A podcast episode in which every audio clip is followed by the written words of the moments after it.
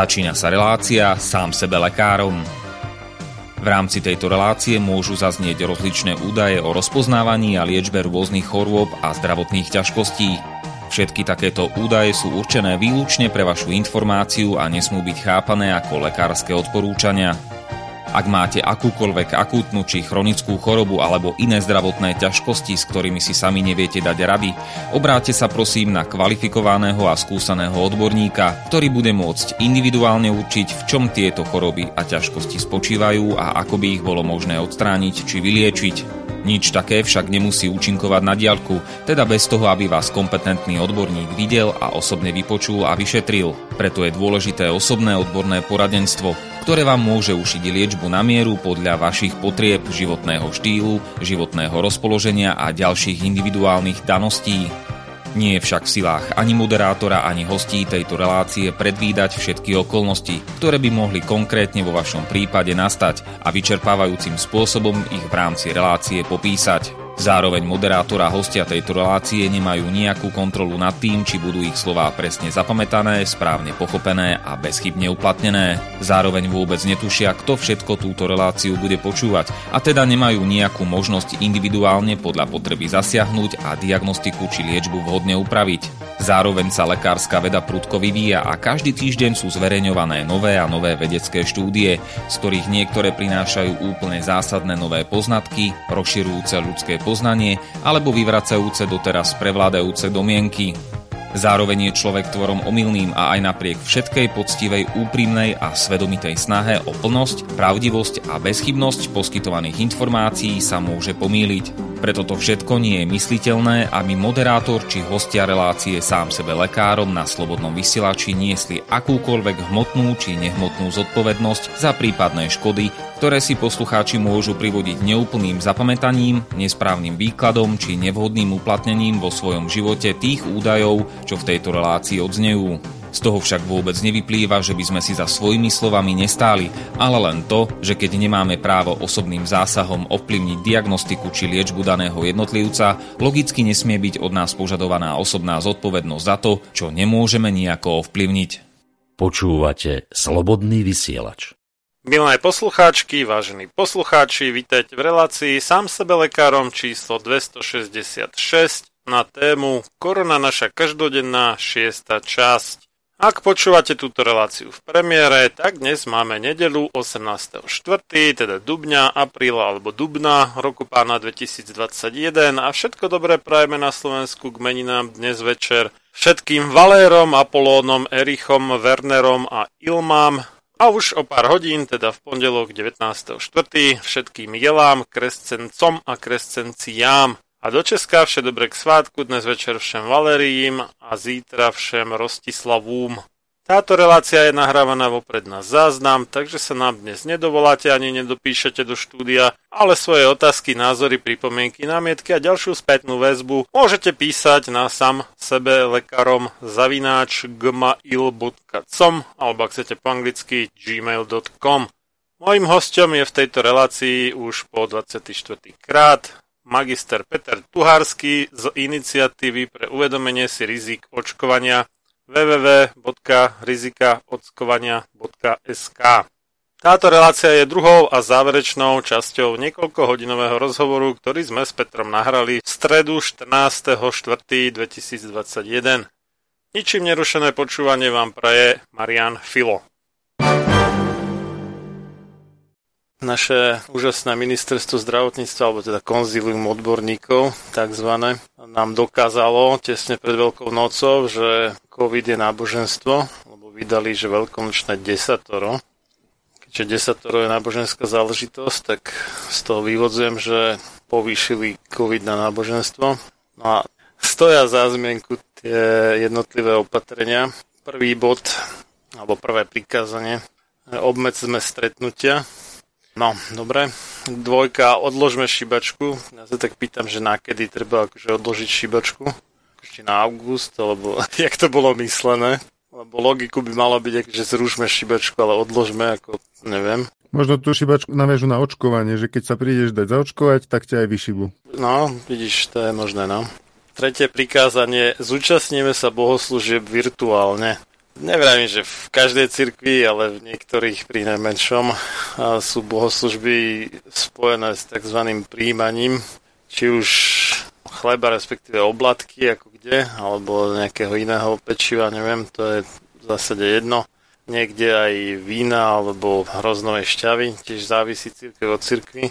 Ale bez toho v podstate tá bohoslužba to bôž veľkonočná, jak si nie je kompletná Takže neviem, že či ty myslí nejakú veľmi pokročilú virtuálnu realitu, ktorá v tebe vyvoláva chuť vína, chleba, alebo ja neviem, nechápem. Ale buď tí ľudia nemajú absolútne páru, o čom sú bohoslužby, alebo vlastne nejaké vyslovene pokročilé technológie, čo nepredpokladám. Štvrté prikázanie. Prejavme lásku k blížnemu tým, že sme zodpovední a nenakazíme ho. Ja neviem, kto svojim blížnym pristupuje ako s vedomím, že ho chce nakaziť, tak toto mi príde dosť zvláštne. Piaté prikázanie, oddychujme v prírode. Šiesté prikázanie, cestujme len v rámci okresu.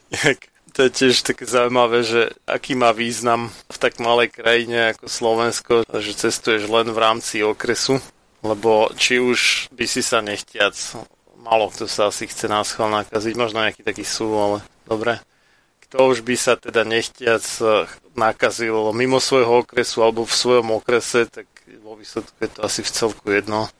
Akurát tam možno trošku pomení nejaké tie farbičky na mape okresov Slovenska, ktoré aktualizujú každý týždeň, ale dobre. Siedme prikázanie. Rešpektujeme 14-dňovú karanténu svojich príbuzných, ktorí sa vrátili zo zahraničia a registrujme ich v e-hranici. Tak toto až dosť zaujímavé, že ja za niekoho iného mám robiť registráciu v nejakej aplikácii, alebo čo to je tá hranica. A potom 8. prikázanie. Športujme bezpečne, individuálne a v prírode. Zober si, že ideš niekde na bicykli, povedzme, niečo sa stane, niekde vletíš do nejakej jamy, nechťac, alebo čo, šmikneš sa. A nie si testovaný. Zraníš sa si tam individuálne, teda nikto iný s tebou tam nie je a teda ti nemá kto pomôcť. Nedaj Bože sa ti pritom rozbije mobil alebo si v mieste mimo signál, takže si ani nevieš privolať pomoc. Je toto bezpečné? Podľa mňa nie. A toto môže vymyslieť iba niekto, kto buď nerozumie športu, alebo nechápe to nejaké hodnotenie rizik, alebo už dlhé roky nebol v oblasti mimo mobilný signál. No, dobre. Deviate prikázanie je úplne uchvatné. Nenavštevujme ani očkovaných starých rodičov a rodičov. Takže takto vyzerá, že vakcína je sloboda, to poprvé. Po druhé, čo získali tí očkovaní starí rodičia a rodičia očkovaním, keď aj v rámci tej kampane reklamnej, ktorej sa účastnila aj prezidentka, tak sa práve vakcíny proti covidu vychvaľovali ako možnosť znovu sa teda stretnúť a znovu žiť, dať si dole rúška a neviem čo. A nič. Desiatý bod, chráňme sa nosením rúšok aj vonku. tak piatý bod je oddychujme v prírode a potom desiatý chráňme sa nosením rúšok aj vonku. Ako, a pred čím?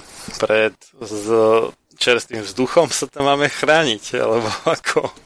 Deviatka vyzerá ako, že to očkovanie vlastne nefunguje, lebo tí očkovaní starí rodičia, rodičia aj tak nie sú chránení a preto by sme ich aj tak nemali navštíviť, aj keď sú očkovaní. Takže je to vlastne tak nejak plus minus na nič. No vakcína je sloboda, vieš. Áno. To by sme mohli trochu rozobrať tie rúška vonku, lebo bol v mainstreame konečne v médiách hlavného prúdu zverejnili aj rozhovor nemeckého biofyzika odborníka na aerosoly. Gerard Scheuch poskytol rozhovor dokonca denník Pravda to zverejnil 23. marca a tento odborník pravdepodobne stál aj za vznikom toho materiálu, ktorý vlastne nemecká spoločnosť pre aerosoly vydala a českí odborníci na aerosoly ju preložili do češtiny. Hovorili sme tu o tom minule, ak sa nemýlim tak v tomto rozhovore spomenul výskum Inštitútu Roberta Kocha, čo je renomovaná inštitúcia v Nemecku, v podstate obdoba nášho úradu verejného zdravotníctva, ale vedecky o mnoho hlbšie zakotvená a s ďaleko väčšou medzinárodnou prestížou. Takže Inštitút Roberta Kocha skúmal 48 tisíc prípadov COVID-19 a spomedzi týchto 48 tisíc prípadov iba 3 nastali kvôli prenosu infekcie vonku v exteriéri. A stalo sa to tak, že tí traja ľudia boli na pikniku, kde jeden z tých ľudí bol nakazený, nakazil týchto troch. Čiže bola to skupinka ľudí, ktorí nejak dlhšie zrejme zotrvávali spoločne na tom pikniku a takto sa nakazili. Ale aj tak je to mizivé, ani nie percento, dokonca ani nie promile. Desatina promile, ešte menej ako desatina promile prípadov nastali vonku. Ostatné prenosy podľa tohto výskumu nastali v interiéri, čiže vnútri, v nejakej budove. A tento vedec teda odporúča, aby sa riešil skutočný problém, ktorým je šírenie v interiéri, kde dochádza prakticky ku všetkým prenosom ochorenia a aby sa neplitvali sily na nezmyselné opatrenia, ktoré sa týkajú exteriéru. A za rozumné považuje hlavne dodržiavať rozostupy, hygienu rúk a v interiéri tie rúška a častejšie vetranie. A môžeme si to znovu rozviesť, prečo je to takto. Pretože infekčné čiastočky, ktoré vyletujú z úst, sú buď relatívne väčšie kvapôčky, tie vznikajú pri rozprávaní, ale veľmi rýchlo padajú na zem, to znamená tá vzdialenosť, Svetová zdravotná organizácia hovorí 1 meter, keď chceme byť veľmi, veľmi bezpečný, tak 2 metre, tak e, takúto vzdialenosť za bežných okolností tie čiastočky nedoletia, padajú k zemi, sú ťažké. Ťažšie ako vzduch pri kýchaní a kašľaní môžu prekonať väčšiu vzdialenosť, ale to je potom už jasné, že ten človek má príznaky ochorenia. Ale pri bežnom rozhovore teda tá vzdialenosť by mala postačovať. Ak ten rozprávajúci človek alebo tí rozprávajúci ľudia majú aj rúško, tak to je ešte ako pridaná hodnota. Na druhú stranu, pri dýchaní vznikajú stále aerosoly, ktoré majú menšie častice a tieto aerosoly poletujú vo vzduchu, sú vlastne súčasťou prúdenia vzduchu, nepadajú na zem a preto je tam to odporúčanie častejšie vetrať, lebo tie aerosoly, tých sa zbavíme tým, že vyvetráme. To sa týka vnútra miestností. Ako sme aj hovorili, respirátory, ak sú správne nasadené, správne utesnené, tak znižujú aj um, to vydychovanie tých aerosolov, ale musí byť človek, keď je muž nahladko oholený a musí mu to 100% priliehať a za takýchto podmienok sa ten respirátor dlhodobo veľmi ťažko znesie na tvári. Ale teda ak je tamto časté vetranie a rozostupy, tak to sú pomerne účinné opatrenia kvôli tým väčším kvapočkám. Na druhú stranu vonku stále je nejaké prúdenie vzduchu, prakticky stále a tie aerosoly sa rozptýľujú a sú odnášané vzduchom, takže vonku nakaziť druhého človeka prostredníctvom aerosolov je síce možné, áno, tie tri prípady z tých 48 tisíc možno, ale tam je tá podmienka, že tí ľudia sú nejaký čas spolu, v ušom kontakte, sú blízko v sebe, alebo je tam nejaká skupina ľudí, ktorá sa zdržiava spolu, tak tam môže dôjsť aj prenosu týmito aerosolmi. Ale ináč je to vysoko, vysoko nepravdepodobné tá pravdepodobnosť je mimoriadne nízka a už vôbec by nemalo dosť k prenosu tým spôsobom, že ľudia okolo seba prejdú po ulici. A keď sa vonku ľudia rozprávajú alebo stretávajú, treba dodržať bezpečnú vzdialenosť, prípadne si nasadiť aj rúško a tým sa vlastne naruší hlavný spôsob prenosu, to sú tie väčšie častice, tie prskance, ktoré si nevedomujeme, nevidíme ich za bežných okolností, ale jednoducho vždy vznikajú pri, ako súčasť rozprávania. Takže z týchto dôvodov vlastne títo skutoční odborníci na aerosoly z Nemecka poukazujú na to, aby sa opatrenia sústreďovali tam, kde majú zmysel, to znamená interiér, a aby sa neriešili tam, kde zmysel nemajú, to je exteriér. A kritizuje tento vedec úrady, že to robia zle, že nutia ľudí zostávať vnútri, nepriamo, pretože vonku je riziko nejakej kontroly a pokút a tak ďalej. Pokuty za nenosenie rúšok považuje za úplne šialené vonku. A úrady to podľa neho nerobia na základe vedy, ale ľahšej kontroly, pretože nevedia úrady skontrolovať v interiéri, či niekto má rúško, ale v exteriéri sa to ľahšie kontroluje, tam je to viditeľnejšie.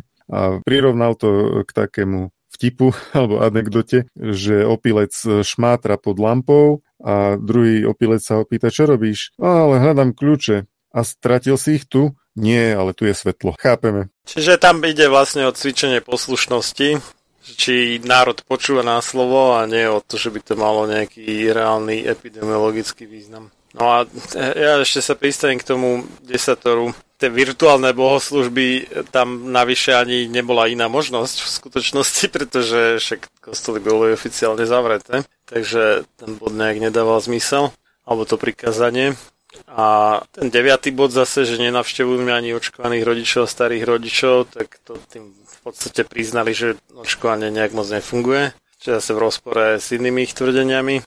A to, že sa máme akože chrániť nosením rúška, to od samého počiatku predsa vyvracali, však tam bola taká riekanka, že moje rúško chráni teba, tvoje rúško chráni mňa, takže my sami seba sa predsa nejak nechránime, nie?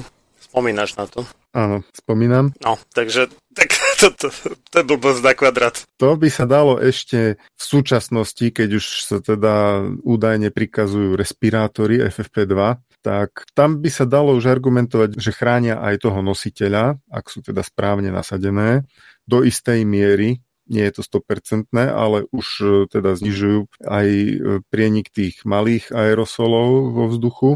Aj keď e, samozrejme si myslím, že vyvetrať miestnosť je jednoduchšie a menej nepríjemné, než sa trápiť e, s respirátorom. No to v prípade, že ho nemáš mokrý, ale mokrý ho máš pomerne rýchlo, pokiaľ ho máš naozaj dobre utesnený. Áno, hlavne teraz, keď pršalo alebo dokonca snežilo, lebo aprílové počasie a stretneš na ulici ľudí s premočenými respirátormi, nechápem, ako sa cez to dá dýchať. No, ja to chápem. Dá sa to dýchať tak, že to nemajú utesnené. Áno, jedine tak. Takže opäť tu máme Inštitút Roberta Kocha, ktorý na svojej webovej stránke odpovede na často kladené otázky o chorobe SARS-CoV-2 lomeno COVID-19, samozrejme po nemecky, z 18.3.2021 vydal dosť dôležité odporúčania ohľadom nosenia respirátorov. A sú tam takéto otázky napríklad, že ako sa masky FFP2 nosia v pracovnom kontexte, čiže ako v rámci zamestnania. Citujem, ochranný účinok masky FFP2 je zaručený iba vtedy, ak je nosená nepretržite a pevne, to jest, aby zodpovedala tváru tváre a priliehala k pokožke. V rámci bezpečnosti práce je tesné nasadenie masky zabezpečené tzv.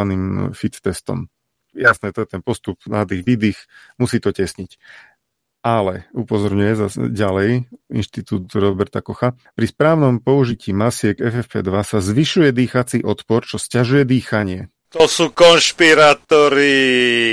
Konšpirátori veľkí, hej. Mali by ich nezávislí overovateľia faktov z AFP vycenzurovať na Facebooku. Mali by, jednoznačne. Ako by mohlo niekoho napadnúť, že respirátor zvyšuje dýchací odpor a stiažuje dýchanie? Čo hovorí, nikdy nemal na tvári? Aby sa presvedčil, že to vôbec nezvyšuje dýchací odpor a vôbec nestiažuje dýchanie. Taký Noro Dolinsky by o tom niečo vedel povedať asi, no. Asi áno. A to nemal respirátor, však to mal iba rúško. A myslím, že mal respirátor. Najprv mal respirátor, odpadol, potom mu dali rúško, aj tak to neudýchal, takže... No a teraz čujme ďalej, lebo toto začína byť vážne. Z tohto dôvodu by sa mala pred nosením ponúknuť prehliadka zdravia pri práci, aby sa individuálne vyhodnotili riziká toho respirátora pre používateľa. Inými slovami, keď zamestnávateľ chce trvať na tom, aby všetci mali respirátory, tak by mal tým zamestnancom, podľa nemeckého štandardu Inštitútu Roberta Kocha, by mal zabezpečiť každému zamestnancovi individuálnu lekárskú prehliadku, aby sa ukázalo a e, vyšetrením zistilo, či ten zamestnanec, či je vhodné pre ňo, aby nosil respirátor. Toto je nemecký prístup k zdraviu pri práci. Ďalšia veľmi dôležitá veta od Inštitútu Roberta Kocha. V súlade s požiadavkami na bezpečnosť a ochranu zdravia pri práci je u zdravých ľudí nepretržitá doba nosenia masiek FFP2 obmedzená. Pozri informácie výrobcu, zvyčajne 75 minút a potom 30 minútová prestávka. Tým sa minimalizuje stres pracovníka v dôsledku zvýšeného odporu dýchania. Masky FFP2 by sa navyše nemali používať viackrát, ako bolo zamýšľané, pretože sa zvyčajne jedná o výrobky na jedno použitie. Takže inými slovami, FFP2 nie je hračka, je to ochranná pomocka, ktorá má záväzné pravidla na používanie. Tie pravidlá by mal zverejniť priamo výrobca v nejakom popise alebo dokumentácii k tomu výrobku. Ale ak výrobca neuvedie ináč, tak sa považuje za štandard podľa Inštitútu Roberta Kocha, 75 minút maximálne nosenia a potom 30 minútová prestávka bez akýchkoľvek prekážok dýchacích ciest. Človek sa má vydýchať a zregenerovať. Takže toto je štandard podľa nemeckých v podstate úradov. Ďalej, otázka. Čo je známe z vedeckého výskumu o zdravotných účinkoch masiek FFP2? Odpoveď. Masky FFP2 sa doteraz v kontexte bezpečnosti práce používali na konkrétny účel a cieľene. Mimo systému zdravotnej starostlivosti preto doteraz neboli vykonané žiadne štúdie o zdraví, prípadne ani dlhodobých účinkoch ich používania, napríklad v rizikových skupinách alebo u detí. V štúdiách so zdravotníckými pracovníkmi boli opísané vedľajšie účinky, ako ťažkosti s dýchaním alebo dermatitida na tvári v dôsledku toho zovretia. Teda zopakujem to, neboli žiadne štúdie o dlhodobom nosení okrem zdravotníkov. Čiže nie je známe, aké dopady má nosenie respirátorov pri nosení deťmi alebo ľubovoľnými občanmi pri dlhodobom nosení. Čo treba brať do úvahy pri použití masiek FFP2 v rizikových skupinách? Pri použití masiek FFP2 u ľudí s napríklad zhoršenou funkciou plúc alebo u starších ľudí nemožno vylúčiť negatívne účinky na zdravie, hovorí Inštitút Roberta Kocha. Osobám patriacím do rizikovej skupiny by mal nosenie FFP2 masiek, pokiaľ je to možné, ukázať lekár, aby sa zaistilo správne nasadenie. Používateľe by mali byť informovaní o správnom, ak je to potrebné, jednorázovom nosení, manipulácii a rizikách. Okrem toho by sa doba nosenia, ktorá je opodstatnená pre nositeľa, mala určovať individuálne, berú z úvahy informácie výrobcu, aby sa minimalizovali možné účinky na zdravie. Ďalšia otázka. Čo je potrebné dodatočne zvážiť v súvislosti s používaním masiek FFP2 lajkmi, čiže nezdravotnými profesionálmi? Odpoveď. Doteraz sa neurobili žiadne vedecké štúdie o možnom účinku takéhoto opatrenia. Takže Inštitút Roberta Kocha nám hovorí, že nie je vôbec známe, aké dopady bude mať nosenie masiek FFP2 lajkmi, čiže nie zdravotníkmi. A ďalšie informácie ešte zverejnila stránka familie.d, nemecký rodinný portál venujúci sa zdravotnej problematike, ktorý sa tiež odvoláva na Inštitút Roberta Kocha a tam sa píše, že aj keď sa na jednej strane touto maskou musíte v súčasnosti chrániť o to viac, že patríte do rizikovej skupiny pre koronu, čiže to je ako pre dôchodcov určené tieto slova, Maska môže tiež viesť k zdravotným problémom. Starší ľudia by preto určite mali mať lekára, ktorý im ukáže, ako ju správne používať a masku nenosiť v jednom kuse dlhšie ako 30 minút. Maximálna doba nosenia by nemala presiahnuť 8 hodín. Takže to boli informácie pre dôchodcov. Neviem, či je potrebné niečo dodávať k týmto slovám, ale je skutočne zaražajúce, s akou ľahkosťou sa u nás e, takéto veci nasadzujú keď na to neexistujú štúdie, aké to má dlhodobé dopady na zdravie a je striktne obmedzené nosenie na 75 minút a potom má byť polhodinová prestávka. To by som chcel vidieť, či sa toto dodržiava v prevádzkach. No jasné, že nie. Ešte je jedna vec je, že ako to oni vydávajú, že čo akože to opatrenie má mať za cieľ, alebo čo si predstavujú, že, že prinesie. Druhá vec je, že reálne to neprinesia, to sme boli toho svetkami veľakrát, že mnohé tie opatrenia buď vôbec nič neurobili, alebo iba negatívne. No ale je to naozaj cieľom, aby ľudia boli zdravší. Už sme si ukázali pri tých lekárskych časopisoch, že tam môžu byť úplne iné ciele a nejde o zdravie ľudí ale aj pri tých politikoch a v tomto zmysle aj hlavný hygienik je de facto politik, lebo počúva hlúposti od svojich nadriadených. Tak u politikov tiež ako to tak vyzerá, že im nejde o zdravie, ale možno, neviem, ako netvrdím to, ale pripúšťam, že je tá možnosť, že niekto chce, aby ľudia boli viacej chorí, lebo potom, keď sú viacej chorí, tak sa dá na nich viacej zarobiť na ich liečbe. A preto sa vydávajú možno niektoré tie opatrenia, ktoré z epidemiologického hľadiska nič dobre neprinášajú, skôr naopak. Na taký laický pohľad, nezasvetený, to môže vyzerať, že by to mohlo fungovať, ale reálne to nefunguje, alebo to ešte prináša viacej skazy. A možno toto niekto práve takto chcel. Lebo jedna moja známa lekárka hovorí, že teraz že sa vyskytujú aj prípady nejakého vážnejšieho ochorenia na COVID u mladších ľudí než 50 rokov, čo zo začiatku nebývalo. Ale že prakticky všetko sú to ľudia, ktorí sú takí tí poctiví nosiči náhubkov, takí ešte čo ťa aj okriknú v samoobsluhe, pokiaľ to máš pod nosom a podobne, vieš, taký ty, tak neurotici doslova. A či náhodou toto e, nesúvisí, ten ťažší priebeh, nielen s tým, že je nejaká nová mutácia, ale s tým, že oni si dlhodobo už nejaký rok devastujú zdravie práve tým, že to majú na sebe, či už to je tým, že si tam pestujú plesne a baktérie, alebo to je tým, že majú nižší prívod kyslíka a vyšší prívod práve čerstvo vydýchnutého oxidu uhličitého alebo majú ešte nejaké ďalšie tie problémy, ak si spomínal dermatitida, teda zápal pokožky, ktorá je vo vlhku a teple a ešte je to pricepené teda to látkou alebo tým plastom, tak to nerobí dobrotu. Mnohí s tým majú dosť seriózny problém. Nech už je to čímkoľvek, tak môžu mať podlomené zdravie do veľkej miery práve tými opatreniami a práve preto tá ako druhá, alebo už neviem, či nazveme aj tretia vlna, je horšia než predtým? To sú veľmi vážne otázky, ktoré obávam sa, odpovede neprichádzajú. Minimálne si z tohto treba odniesť to, že naozaj tie respirátory FFP2 nie sú hračky, je to už podstatne niekde inde, než nejaké handričkové rúška, ktoré skoro nikdy netesnili dobre a boli značne porezné, takže na tie aerosoly a na to šírenie vírusu mali síce minimálny dosah, ale aspoň sa cez ne ešte relatívne dalo dýchať, ale e, táto FFP2, keď sa dobre utesní a vtedy by mala aspoň do nejakej miery účinkovať, tak sa v nej dlhodobo fungovať nedá. Ešte nehovoriac o šaloch, ktoré, poda ktoré, keď sa dosť natiahli, tak mali aj pol centimetrové škáry, takže tam to je úplne nonsens. Ale stačilo to, vidíš, dlho. Boli spokojní s tým aj SBS-kári, všetci policajti a nevadilo to nikomu, ale reálny efekt bol nulový.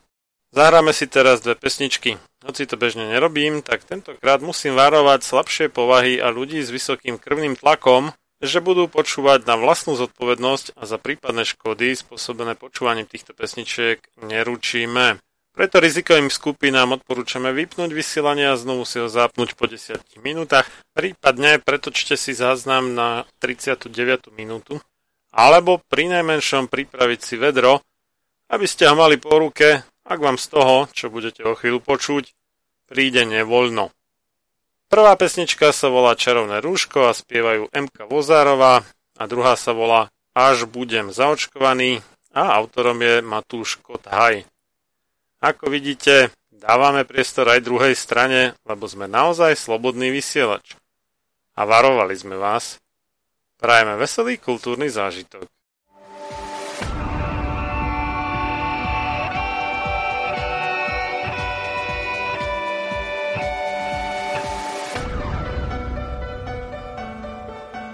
Čím národ nižšie stojí, čím hlbšie v živote telesnom je ponorený, tým menej vážnosti má sám k sebe a tým ľahšie si dá so sebou zahrávať a svoje si odnímať, ako i jednotlivý človek v bahne telesného života zaviaznutý. Je bez vážnosti k sebe samému a ľahko sa za úžitok telesný nie len s telom, ale aj s dušou zapredá. Ľudovít Štúr Máte naladený slobodný vysielač Banská Bystrica.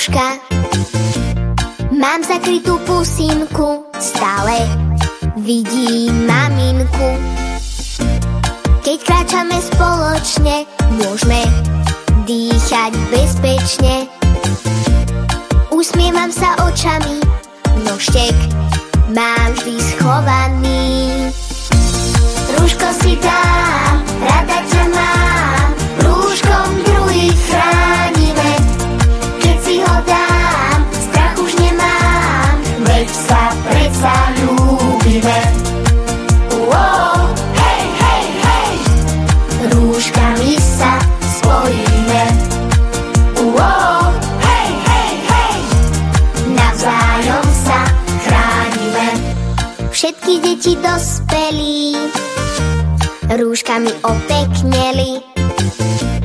Robia to pre babičku, detka, tetu, sestričku. Nožtek mám vždy schovaný, usmievam sa očami. V obchodoch sa míňame, zdravie z diaľky želáme. Rúško si dám, rada ťa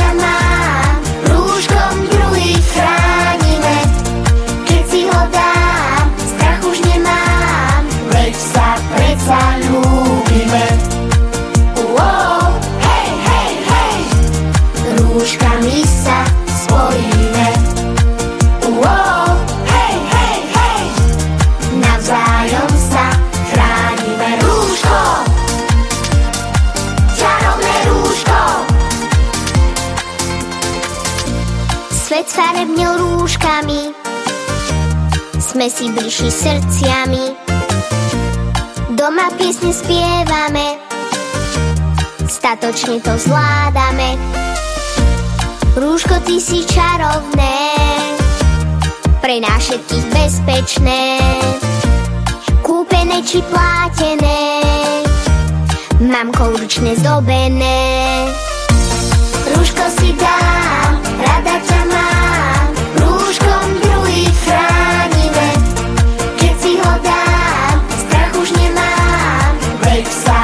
predsa ľúbime. Wow, hej, hej, hej, rúškami sa spojíme. Wow, hej, hej, hej, navzájom sa chránime. Rúško, čarovné rúško.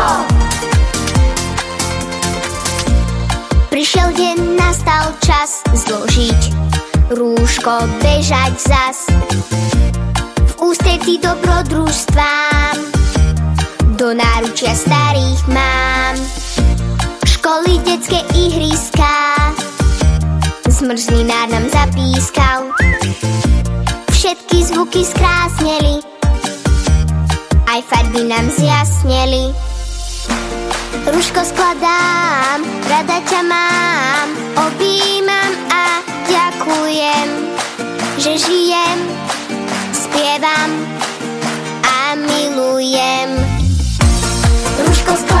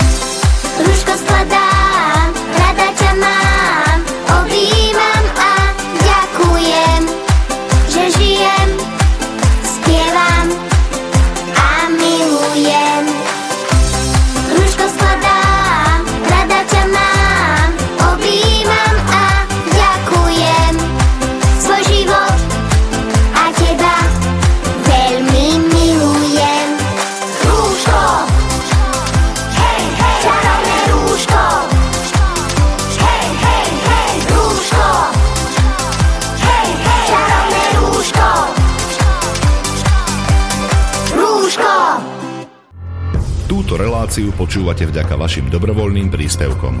Ďakujeme za vašu podporu. Počúvate slobodný vysielač.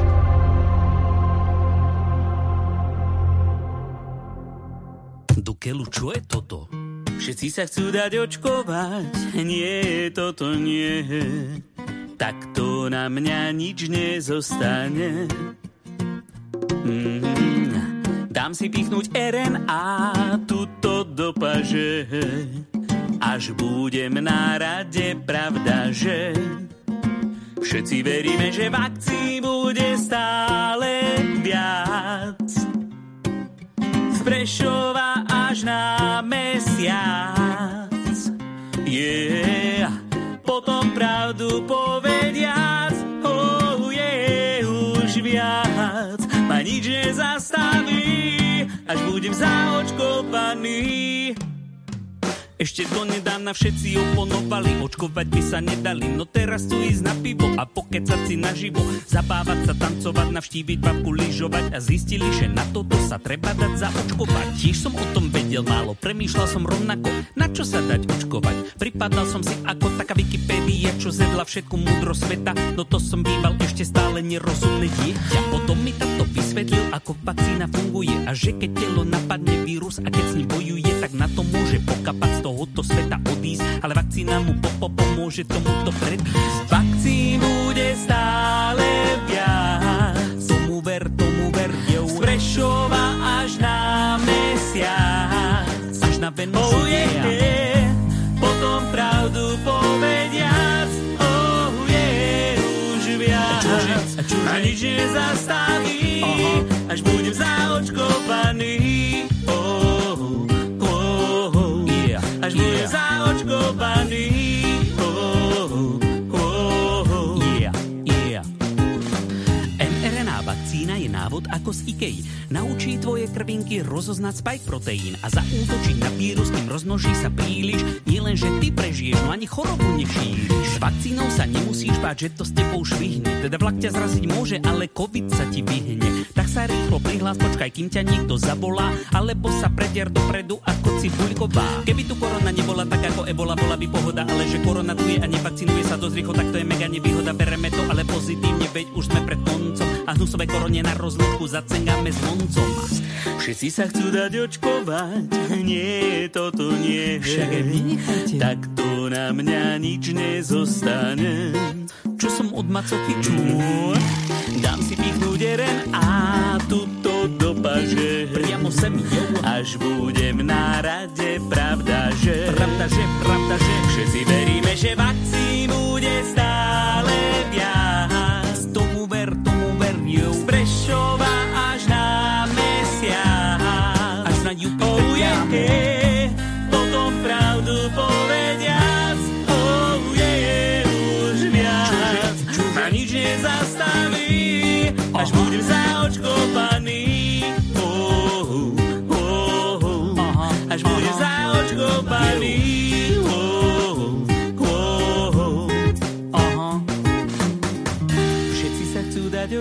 očkovať. Nie, toto nie. Alebo že by áno? Nič veľkého, nič pekného, nič šľachetného sa nevytvorilo bez obete. Len slaboch sa k obetiam naučiť nemôže, ale duša vznešená horí po nich, lebo práve v obetiach svoju silu, svoje panstvo duch ukazuje. Ľudový Štúr Počúvate Slobodný vysielač.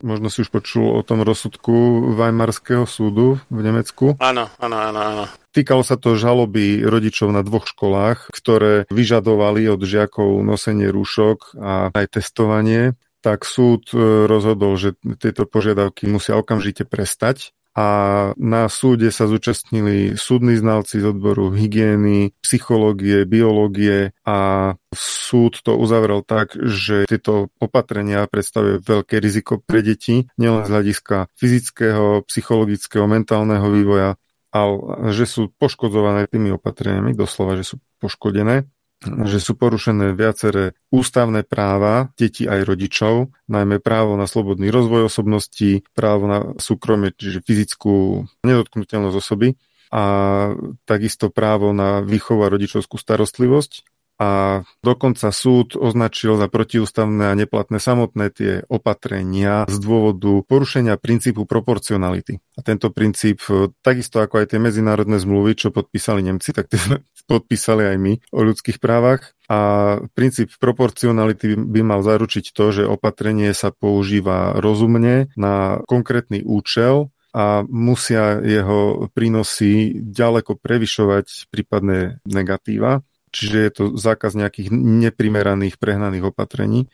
A podľa nemeckého súdu, ak opatrenie sa nezakladá na vedeckých dôkazoch, tak je už samé o sebe nelegitímne. nie je vhodné na dosiahnutie nejakého relevantného, legitimného cieľa. Takže nebolo nikdy preukázané, že tieto opatrenia, ktoré boli nanúcované deťom, majú nejaký merateľný, vedecky preukázaný prínos podľa rozhodnutia tohto Weimarského súdu. Takže už len z tohto titulu sú vlastne protiústavné. To je otázka, že či to niečo reálne zmení na tej nemeckej praxi, ktorá je podobne šialená ako u nás. V niektorých ohľadoch ešte šialenejšia, možno v niektorých menej. No, ja ešte tu dokončím ten môj komentár k tomu veľkonočnému desatoru, takže máme oddychovať v prírode, ale máme sa chrániť rúškom aj vonku. No ako si človek oddychne v prírode, keď tam ide a ten oddych spočíva okrem iného aj v tom, že sa tam nadýcha čerstvého vzduchu, keď e, zabráni tomu nadýchaniu sa čerstvého vzduchu tým, že si násadí na hubok, to nechápem. Športujme bezpečne individuálne v prírode, ale teda s tým náhubkom, no tak to nie je vôbec bezpečné, lebo obzvlášť pri nejakých takých väčších športových výkonoch človek potrebuje oveľa viacej kyslíka. Keď je v pokoji a má ten či respirátor, či rúško, aj tak to síce škodí, ale nie až tak, ako keď má niekoľkonásobne vyššiu spotrebu kyslíka pri nejakom behu alebo bicyklovaní do kopca alebo už čokoľvek tam v tej prírode robí. Neviem, horolezec, to je jedno. Takže toto sú také navzájom si odporujúce nezmysly, že ozaj. A to, že sa nemáme stretávať, nemáme akže nakaziť iných a navštíviť dokonca ani očkovaných starých rodičov, tak tým asi chceli povedať, že ani rúška, ani respirátory nefungujú teda. Lebo keby fungovali, tak by tam napísali, že dobre, môžete navštíviť, ale iba v rúšku alebo iba v respirátore. Ale keď ani to nie, tak nielen očkovanie, ale ani tie rúška, ani tie respirátory asi nefungujú. Tak som to pochopil. No tam bolo to pôvodné prerieknutie predsa premiéra však, čo citovali už aj na Infovojne, že po vymenovaní teda všetkých tých výťastiev, ktoré nám prináša to nosenie rúšok, odporúčil nenavštevovať ani suseda, lebo by do, mohlo dosť infekcií očami. Áno, áno, áno, vidíš, zatiaľ nedoporučili nosenie nejakých plaveckých okulárov. Čo nebolo, môže byť. Nemali by sme to hovoriť moc nahlas. Ako je fakt, že k infekcii očnou sliznicou môže dôjsť. Neviem, či priamo tými aerosolmi, o tomto nič neviem. Tými väčšími kvapočkami pravdepodobne áno skoro určite áno, ale tam by mali stačiť v tom prípade aj obyčajné rúška na to, aby sa zabranilo väčším kvapočkám. No a v prípade aerosolov potom na čo sú tie rúška v interiéri, keď aj tak sa cez oči človek môže nakaziť. A neviem, koľko percent býva cez oči, podľa mňa to nebýva až tak veľa. Akože teoreticky tá možnosť je, ale... Asi nie. Nemyslím si, že by to bolo úplne na programe dňa každú chvíľu. A keď sme spomínali Veľkú noc, tak s tým úzko súvisí výzva občianského združenia slovenskí katolíci, ktorú adresovali slovenským biskupom, lebo jedna vec je, že vláda vymýšľa hlúposti, nezmysly, porušuje ľudské práva, vyslovene, že zotročuje ľudí a nutí ich robiť šialené veci. A druhá vec je, že, ja, že si to tí ľudia nechajú ľúbiť, ale dokonca aj tí, ktorí by ich akože mali chrániť alebo mali by ich viesť, no, aj k Bohu v tomto prípade, ale vôbec teda mali by sa o nich starať z titulu svojej funkcie tak tiež nič nerobia, alebo dokonca slúžia práve tej vláde, ktorá robí vyslovene aj v podstate nekresťanské alebo protikresťanské veci, okrem iného teda aj zákazom všetkých tých bohoslúžieb a zatvorením kostolov a všetkého možného, čo sa dalo, to pozakazovali v zásade. A ja by som si dovolil teda zacitovať dva odstavce z tejto výzvy, ktorú nájdete na stránke svetlosveta.sk pod názvom Otvorený list všetkým slovenským biskupom zo strany občianskeho združenia Slovenskí katolíci. Píšu tam teda okrem iného, že v čase, kedy treba skutočne vyznať katolícku vieru a viac sa báť Božej autority ako vierolomných cisárových služobníkov v úvodzovkách, ktorí vedú slovenský národ do katastrofy a kolaborácie s globálnym satanským zlom, ktoré privedie národ a Slovensko k zániku, vy, ako pastieri Božieho ľudu, sa nielenže mlčky prizeráte, ale zabúdate aj na slova Ježiša Krista, že je s nami po všetky dni až do skončenia sveta, ako aj na to, že keď udrú pastiera, vystrašené ovce sa rozprchnú. Vary už neplatí evanieliové, že patríte Kristovi Alebo vstúpila do vierovky a mravúky už nová teologická téza, že človek patrí iba cisárovi a pandemickému strachu, spôsobujúcemu kolaps rozumu a dôvery v Božiu prozreteľnosť? Apelujeme preto na vaše svedomia, slovenskí katolíckí biskupy a pastieri a pýtame sa, neznepokojuje vás tento stav v lokálnej, teda ako slovenskej, cirkvi na Slovensku? Necítite povinnosť hovoriť nahlas práve v našich časoch, aby nemuseli namiesto vás v úvodzovkách kričať kamene, to je teda citát z Biblie. Či ste azda zabudli brániť poklad viery a Bohom zverené poslanie aplikovať morálku do života cirkvy a do spoločenstva veriacich, ktoré sú tak prepotrebné aj v tejto epoche dejín spásy? Ale by sa pokračovať, samozrejme, je to celkom zaujímavé, ale potešilo ma osobne, lebo ono to skutočne bije do očí, že Normálne máme ústavou zaručené osobné slobody, rôzne vrátane slobody prejavovať nejak svoje náboženstvo, náboženského význania, zmýšľania a tak ďalej. A zrazu boli len tak z ničoho nič zrušené a odpor proti tomu prakticky žiadny. Že oficiálne na Slovensku podľa sčítaní ľudu vyše 70 alebo možno aj 80% kresťanov, ale ako keby to nikomu nevadilo. Že to je také na zamyslenie. Stačí jedno slovo, zodpovednosť. Sa, dá ohýbať ako do všelijakých smerov, vieš, lebo si nezodpovedný, keď nemáš náhubok, si nezodpovedný, keď sa nedáš očkovať a neviem čo. Hej? A, a povie ti to človek, to, na ktorom na prvý pohľad vidí, že sa o seba nestará, ale ty si nezodpovedný, lebo jeho ohrozuješ, lebo nemáš náhubok. Takže takto sa dá všeli čo preonačiť, ale čo je problém je, že niekto skrátka pristúpil na túto hru práve taký, od ktorého by sa očakával pravý opak. A to konkrétne teda ctenie si pravdy nadovšetko, ale aj v prípade potreby, že ukáže svojim príkladom, že sa jednak nenechá zastrašiť a jednak bude teda robiť tak, ako mu svedomie káže a nie tak, ako ten tzv. cisár si zmyslí, tá svetská moc.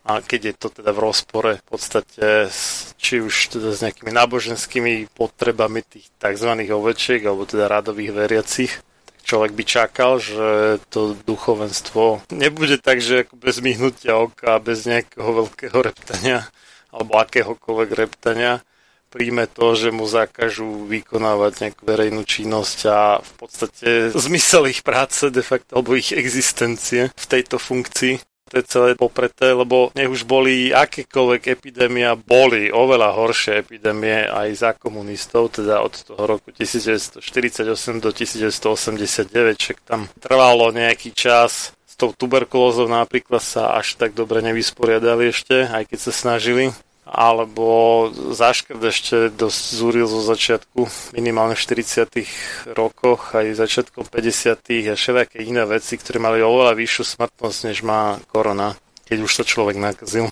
A nestalo sa, že by komunisti zavreli všetky kostoly, zakázali všetky bohoslužby. Pritom oni ideologicky by to celkom radi urobili. No práve, áno, ale nedovolili si to. A to ako nielen u nás, a dokonca ani v Sovietskom zväze, kde ten režim bol oveľa tvrdší než v Československu. Ani tam to neurobili. Vieš, a títo to urobia a odpor žiadny. Tak ako to je dosť také rozčarujúce pre rádového veriaceho, ktorý si myslí, že, alebo donedávna si myslel, že ten biskup je snáď človek na správnom mieste. No. Takže výzva bola ešte pred Veľkou nocou, ale zdá sa, že adresati nejak nevypočuli tú výzvu, nedá sa svietiť. No ale nie sú všetci katolíckí biskupy takí, či už zbabeli alebo kolaboranti s koronatyranickým režimom. Napríklad taký arcibiskup Carlo Maria Vigano už nie raz milo prekvapil a jeho najnovší prejav stojí za úplné prečítanie či vypočutie. Dovolil som si z neho vybrať 7 úrivkov, lebo celý by bol príliš dlhý na túto reláciu. To, co jsme se dosud dozvěděli o pseudopandemii, nám dává obraz znepokojivé reality a ještě znepokojivějšího zločinného spiknutí organizovaného pomílenými mozky. Tuto realitu však neberou v úvahu ti, kteří hypnotizovaní mediální indoktrinací stále považují vážnou sezónní chřipku za pandemickou pohromu, známou léčbu za neúčinnou a takzvané vakcíny, které jsou zbytečné a škodlivé, za zázračné. Víme, jaké makroskopické střety zájmů existují mezi farmaceutickými společnostmi a orgány zodpovědnými za jejich kontrolu. V mnoha případech se zaměstnanci těchto společností přesunuli do orgánů, které musí schvalovat a povolovat užívání léčivých přípravků a jen těžko si lze představit, že ti, kteří mají často i nadále profesní vazby s Big Farmou, by měli svobodu provést spravedlivé a uvážené posouzení. Právě naopak, nedávno jsme v případu AstraZeneca v Evropě viděli, že nehorázná škodlivost tzv. vakcíny, jejíž distribuci některé státy pozastavily, není Evropskou agenturou pro léčivé přípravky považována za dostatečný důvod k zákazu jejího přijetí.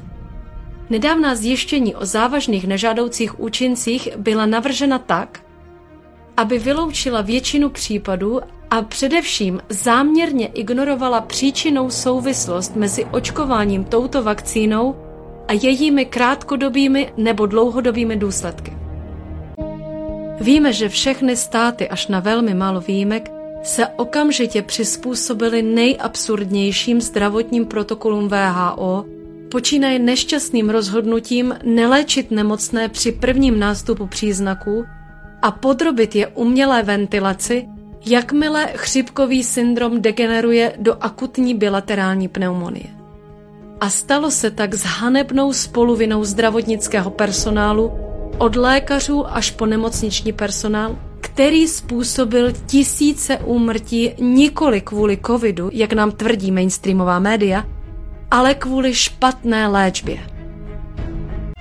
Víme, že provedení této zločinné operace, protože se musí mluvit o zločinu proti Bohu a proti lidskosti a nikoli o nešťastném osudu, předcházely roky plánování prováděného systematicky, aby se oslabily národní pandemické plány, drasticky snížil počet lůžek v nemocnicích a na intenzivní péči a vytvořila se masa slepých, hluchých a němých zaměstnanců, již ne lékařů, kteří upřednostnili svou vlastní bezpečnost na pracovišti před svou povinností léčit nemocné. Hippokratova přísaha byla porušena ve jménu zisku farmaceutických společností a projektu sociálního inženýrství. Víme, že státy financují mass média za poskytování informací o covidu. V Itálii Conteho vláda vyčlenila obrovské částky pro Národní informační systém, aby předkládal jednotnou verzi pandémie a cenzuroval jakýkoliv nesouhlasný hlas. Šíření informací o nakažení a úmrtích bylo hrubě zmanipulováno, což vedlo k přesvědčení, že každý, kdo má pozitivní výsledek testu, je nemocný i když bezpříznakoví lidé nákazu nešíří, jak přiznala VHO a podobné orgány ve Spojených státech, Kanadě, Austrálii a tak dále. Co kromě těchto vládních fondů ovlivňuje provozovatele vysílání a novináře, je mnohdy také střed zájmů s farmaceutickými společnostmi, na jedné straně proto, že Big Pharma je jedním z hlavních kupců reklamních ploch, a na straně druhé proto, že tvoří představenstvo informačních společností. Těžko uvěřit, že by se redaktor novin, i kdyby byl přesvědčen o tom, že pandemie je podvod, odvážil jít proti generálnímu řediteli nebo připravil noviny o reklamní zisk od Pfizeru nebo od firmy Johnson Johnson. Z ekonomického hlediska také víme, kdo má hlavní prospěch z pandemie lichváři bank, kteří mají pravomoc udržovat ideologicky sladěné společnosti nad vodou a zároveň nechat malé podniky selhat, pokud jsou nepříjemnou překážkou nastolení nového světového řádu. Tyto malé společnosti, které se šíří hlavně na starém kontinentu a zejména v Itálii, představují sociální strukturu a ekonomickou identitu mnoha národů.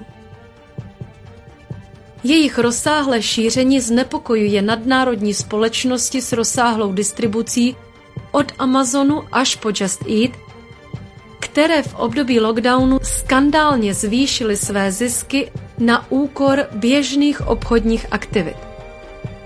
Protože tu knihu, kterou jsme si mohli koupit od knihkupce na rohu, si teď musíme objednat online spolu s obědem, tonerem tiskárny nebo mycím prostředkem.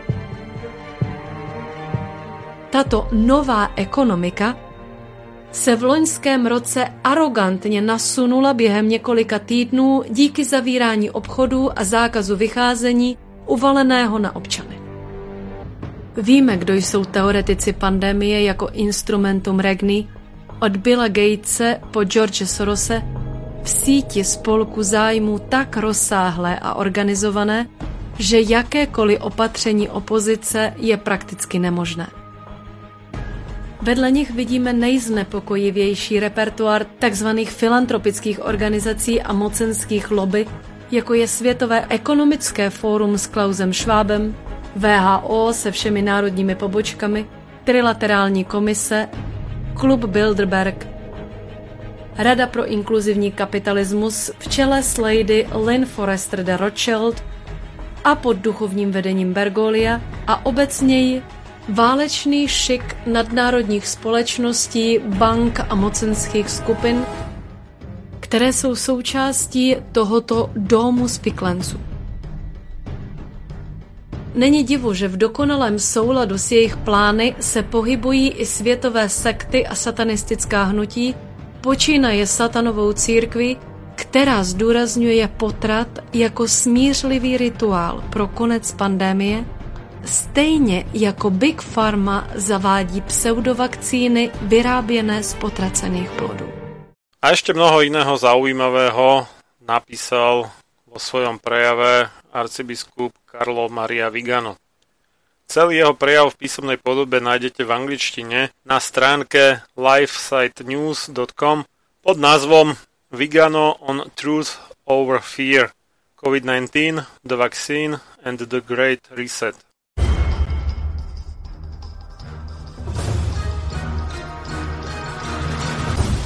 Preto nech neprejde jediný deň bez toho, aby ste vy, Slovania a synovia týchto kmeňov, nevykonali jediný dobrý skutok pre svoj kmeň. Obraňujte jeho právo, vzdelávajte ho a nestaňte sa nikdy služobníkmi jeho cudzích vládcov. Ľudovít Štúr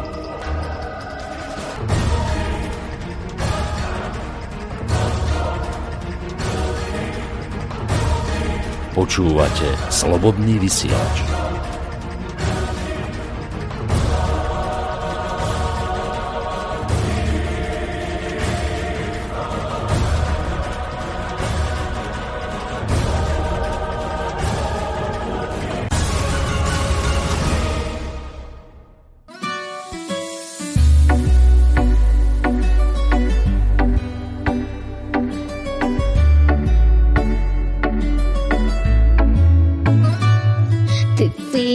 Який реально красивий наш тобою край, гори, доли, ріки, чорнозем. Дивись, які реально мудрі люди народились нас, Франко, Стефаник, Шойці, Котерма. Можемо зробити все самі, можемо обійти ми пів землі, але навіщо нам іти? Я візьму все свої руки і піду, і допоможу всіх, хто зазнав біду. Я почну міняти світ і себе. Десь по світу ти шукаєш іншу Україну, а вона живе в твоєму серці, незалежна, вільна і єдина. Україна! світу, майбуття ти сам собі будуєш, пошукав багатства і добра мандруєш, повертайся на Вкраїну будувати. Справжню батьківщину! Українські пісні, танці, тільки твого серця ритму. Мова наша солов'їна, милозвучна як молитва. Є відомі в світі наші науковці і спортсмени, мудреці і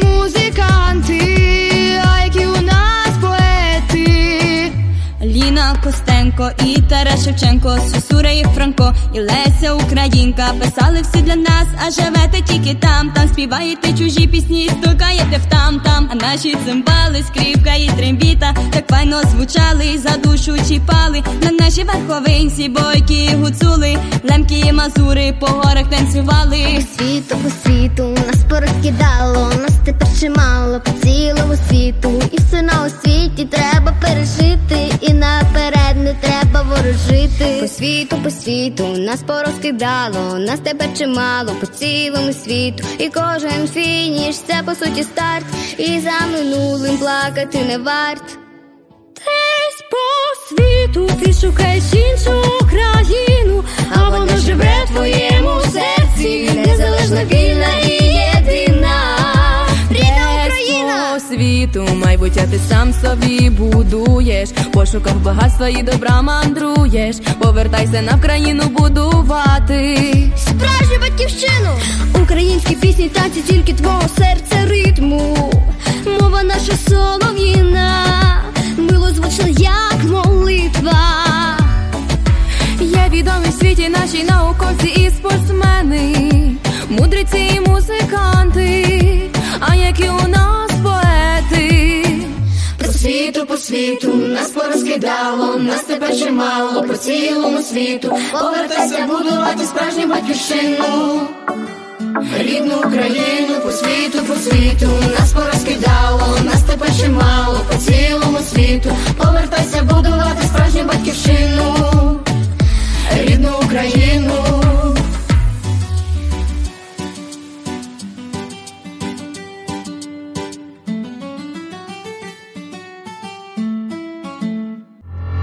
Túto reláciu počúvate vďaka vašim dobrovoľným príspevkom. Ďakujeme za vašu podporu. Počúvate Slobodný vysielač.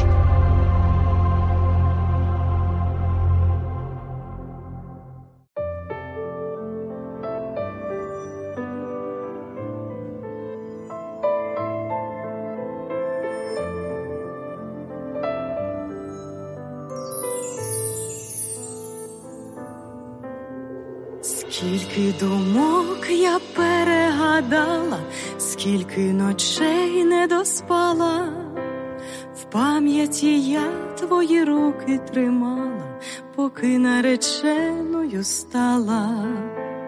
Скільки дивився, не надивився на тебе, одну лиш молився, якби відпустив або розлучився, без серця й душі залишився.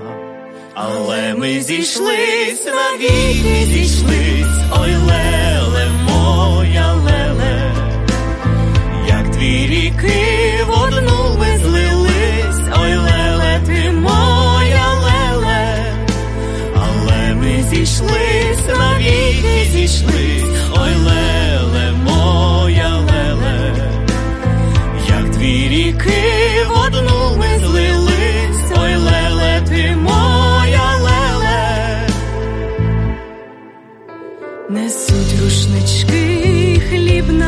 щастя, а біла вуаль до зап'ястя сховає нас від лиха й ненастя, ворожого ока і страсті. І буде цей день благословений віднині моя ти навіки. Для тебе одної світ розмаїтий, ти моя душа, мої ліки. Але ми зійшлись, навіки зійшлись, ой леле,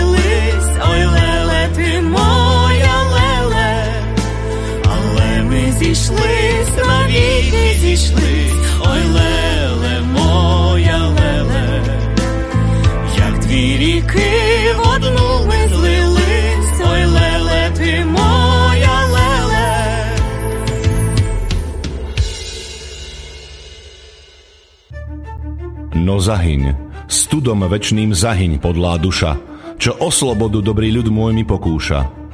Lež večná meno toho nech ovenčí sláva, kto seba v obeď svetu za svoj národ dáva. A ty morho, hoj morho, detvo môjho rodu, kto kradmou rukou siahne na tvoju slobodu, a čo i tam dušu dáš v tom boji divokom, mor ty len a voľne byť, ako byť otrokom. Samochalúbka. Počúvate Slobodný vysielač.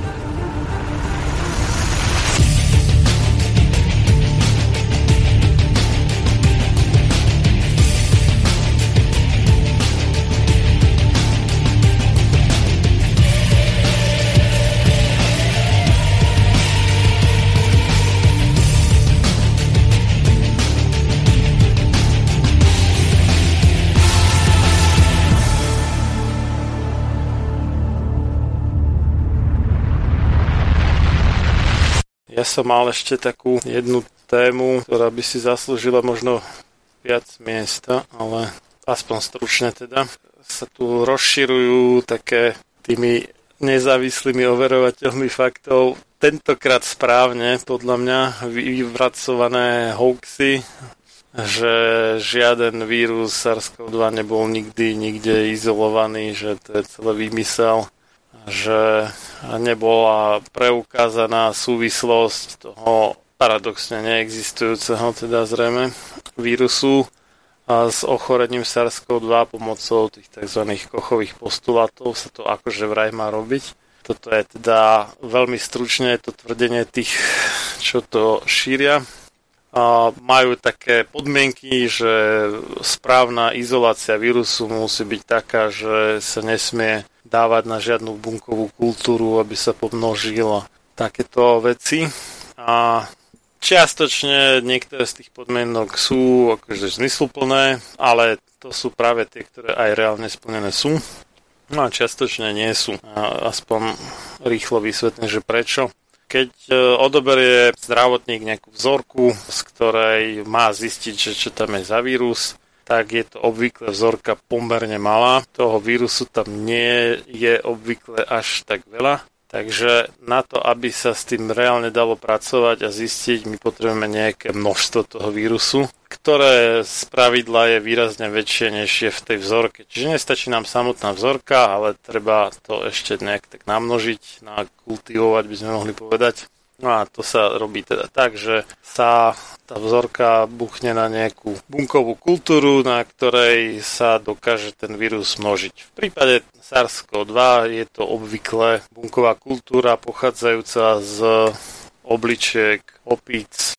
To bol, tie verobunky, to bol, čo to bol? To bol ten mačiak zelený, či sa to volá tá opica? Myslím, myslím, že toto. Makak, makak zelený. Nie, tam sú dve jedno je makak a druhé mačiek a teraz neviem, ktoré z toho to bolo. To je v zásade jedno. Je to nejaká taká menšia opica a z obliček tejto opice kedysi pred neviem koľkými rokmi, 60. či 70. rokoch vybrali nejaké bunky a ďalej umelo množili v laboratóriu. Argument, že proti tomu to je taký, že tam môžu byť nejaké iné vírusy a potom sa to tam domixuje a nevyzná sa v tom ani divá svinia. Ja na to hovorím, že áno, keby to boli bunky z práve živej, čerstvo zarezanej opice, tak e, by som akceptoval tento argument, ale sú to bunky, ktoré sú umelo množené v laboratóriu dlhodobo a toto by nebolo dosť dobre možné, keby boli napadnuté nejakým vírusom, ktorý ich ničí. Obvykle tie vírusy totiž spôsobujú to, že tá bunka zahynie, ktorú napadnú. Volá sa to, že cytopatický efekt, teda bunky poškodzujúci efekt alebo účinok. Takže ak sa podarí nejakú bunkovú kultúru dlhodobo, roky, 10 ročia množiť v labaku a pokiaľ tam nedochádza k kontamináciám, čiže dodržaná nejaká tá úroveň biologickej bezpečnosti, takzvaná, čiže nevnesie sa tam nový vírus, taký, ktorý tam nebol predtým, tak je viac menej jasné, že tam žiaden ten vírus nie je taký. A keby aj akože možno niečo bolo, tak pri XY skúmaniach pod elektronovým mikroskopom by sa tam za tie roky už asi aj objavilo všetko, čo tam je. Takže v prípade takejto bunkovej kultúry, ktorá je dlhodobo overená a bezpečná v tom zmysle, že tam nie sú žiadne vírusové kontaminácie iné, nevidím dôvod, prečo ju nepoužiť na pomnoženie toho vírusu to, že sa ten vírus pomnoží na bunkovej kultúre, navyše ešte má tú výhodu, že sa tým preukáže, že naozaj to je vírus, ktorý je schopný teda sa množiť a naozaj poškodzuje nejaké bunky. Tým pádom teda odfiltrujeme nejaké iné záležitosti, ako sú tzv. exozómy, ktoré sa podobajú tak trošku vírusom v tom zmysle, že majú aj nejaké bielkoviny, nejaký obal a majú aj nejakú genetickú informáciu v sebe, ale sú to ako keby také komunikačné nástroje medzi bunkami jednotlivými, že jedna bunka vylúči zo seba ten exozom, teda ako keby nejakú správu v podobe genetickej informácie a druhá bunka to príjme, niečo s tým urobí a tak. No a takýmto spôsobom množenia na tých bunkových kultúrach sa odstránia vlastne iné veci než vírusy. Čiže je to taká prvá časť čistenia toho vírusu, tak povediac. Namnoží sa to do tej miery, že máme už dostatočné množstvo vírusu na nejaké ďalšie pokusy skúmania a podobne, čo je teda ďalšia výhoda. Keby nie, keby sme to nenamnožili, museli by sme tak obrovskú vzorku odobrať od toho pacienta, že by sme mu asi zrušili na komplet celú sliznicu v nose, alebo nosoholtane, alebo kde, aby tam bolo dostatok toho vírusu. Čiže by to bolo zároveň neetické. No a preto ja osobne odmietam takúto podmienku, že sa nesmie množiť na overenej bunkovej kultúre tá, tá vzorka, alebo teda ten vírus tej vzorky.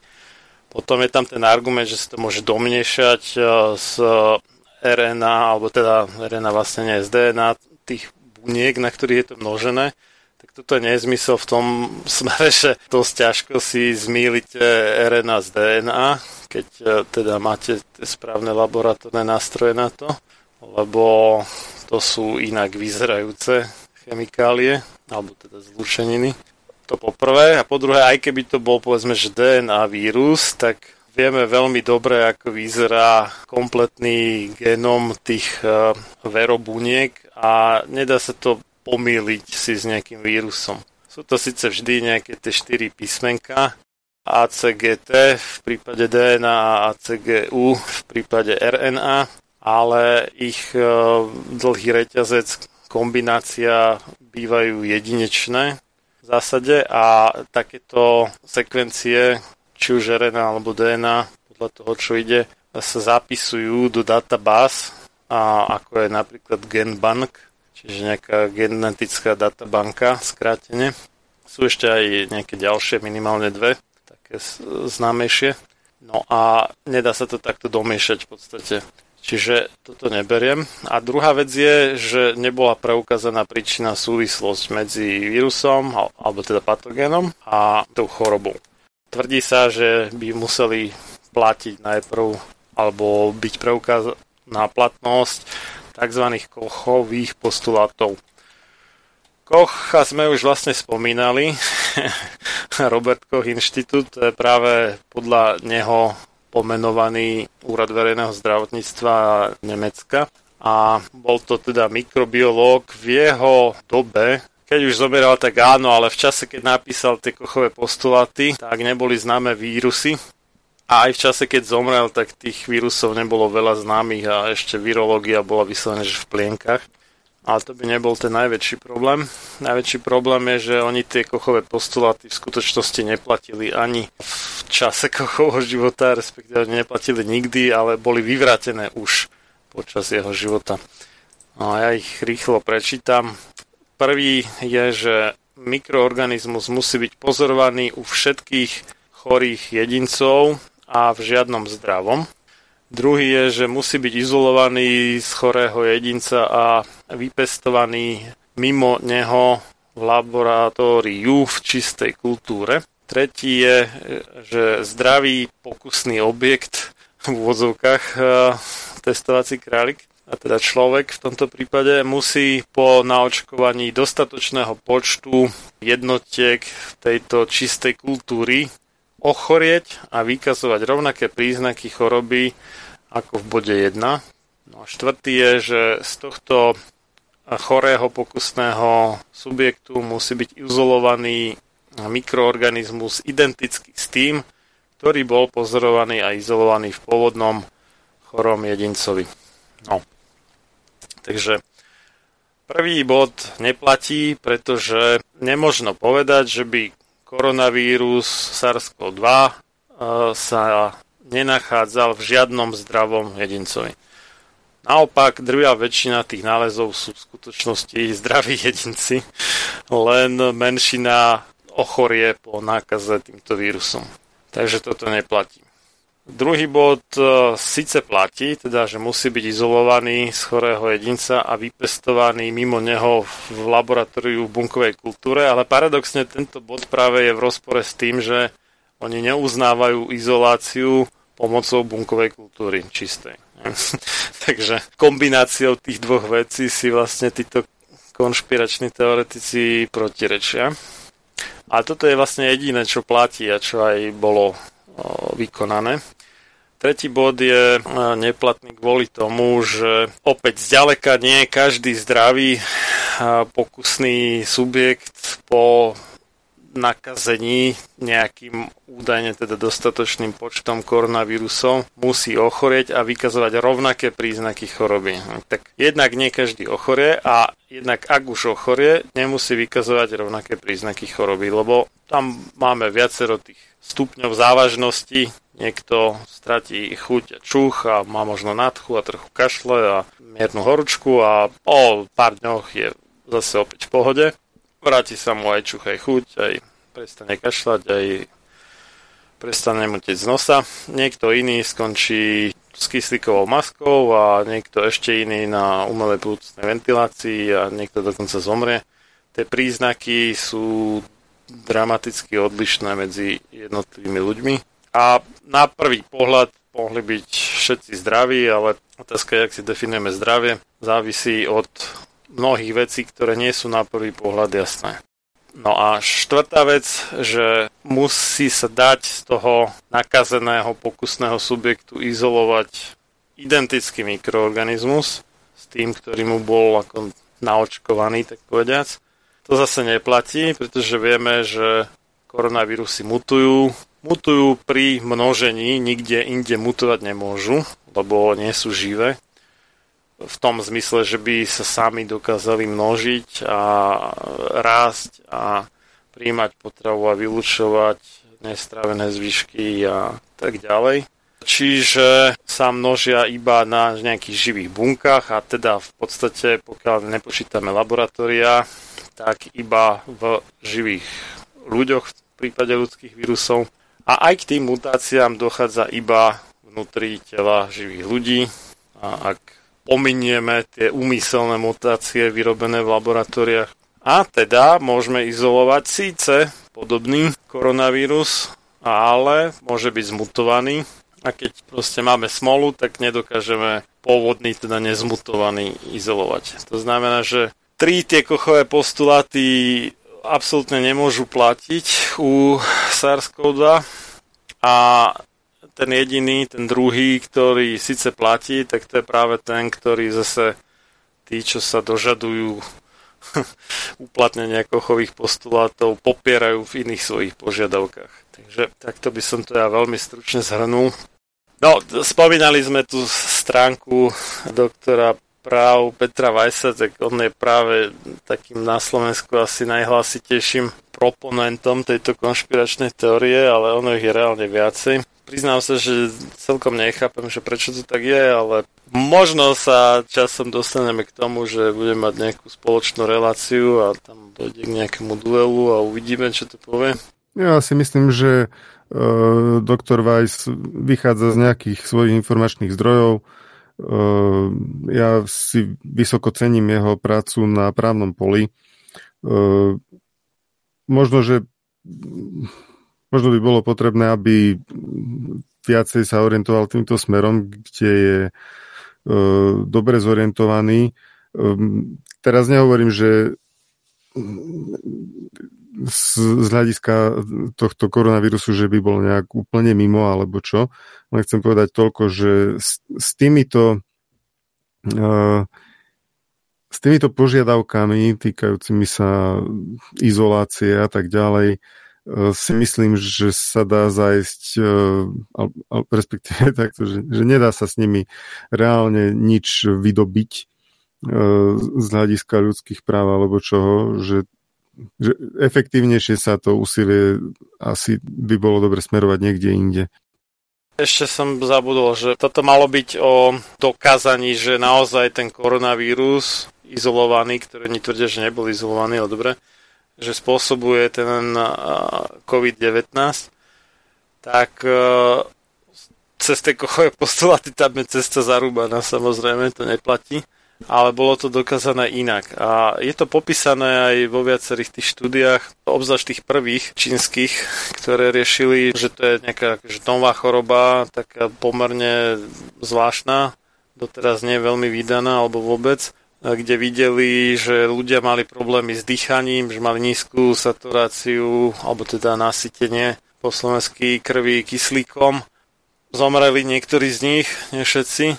Robili pitvu, zistili, že a možno ešte predtým nejaký rentgen a tam tiež bolo niečo vidno, že majú poškodené plúca, ale pri pitve najneskôr zistili, že tam majú poškodené nejaké to plúcne tkanivo, ktoré práve slúži na dýchanie. E, úplne nebudem zachádzať do detailov. No a z tých poškodených buniek e, zobrali vzorku a z tej vzorky izolovali ten koronavírus. No a potom, keď ho izolovali, tak to skúšali na nejakých podobných bunkových kultúrách a zistili, že áno, má cytopatický efekt, áno, vedie k tým poškodeniam, aké boli, boli vidno pri tej pitve toho pacienta. A týmto je vlastne preukázaná tá príčina súvislosť. Samozrejme, niekto by namietal, že no, ale ten pacient mohol mať z iného dôvodu poškodené plúca a ten vírus tam bol len tak nejak ako čírom náhodou a zase nič neurobil.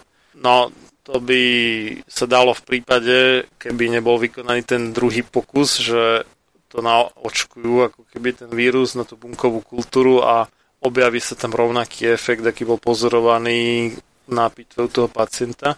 No ale keď už ten pokus bol vykonaný, tak už vieme, že to nie je len nejaký náhodný vírus, čo tam v zásade nič zle neurobil, ale vieme aj, že áno, on vedie k tým poškodeniam. A teraz niekto povie, že no dobre, ale boli iné pokusy a tam sa to moc nepreukázalo.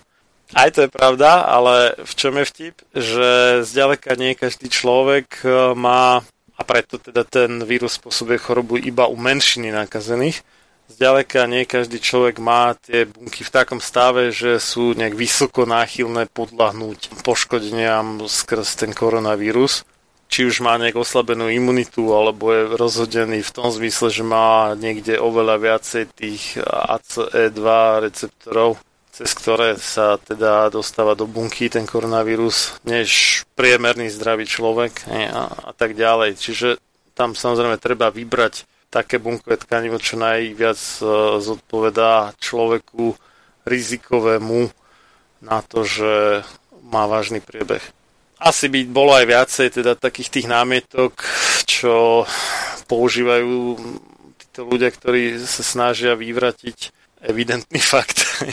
Ale e, už e, samotné to, že hovoríme o nejakej mutácii nejakého koronavírusu, to znamená, že on musel najprv byť izolovaný a následne musel byť sekvenovaný, sa to volá, teda musela byť prečítaná kompletná jeho genetická informácia, celá tá RNA.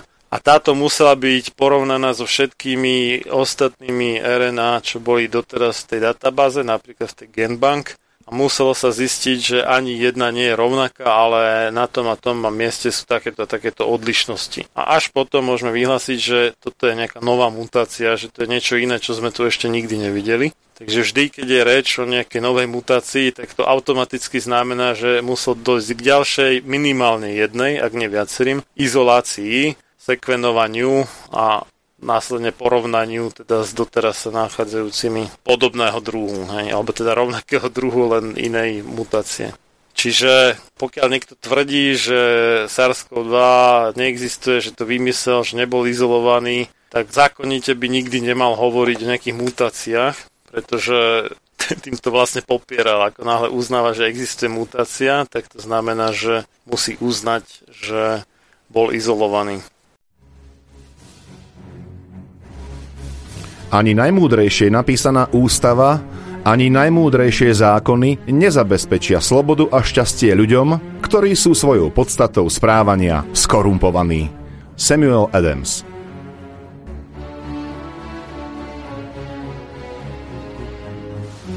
Počúvate Slobodný vysielač.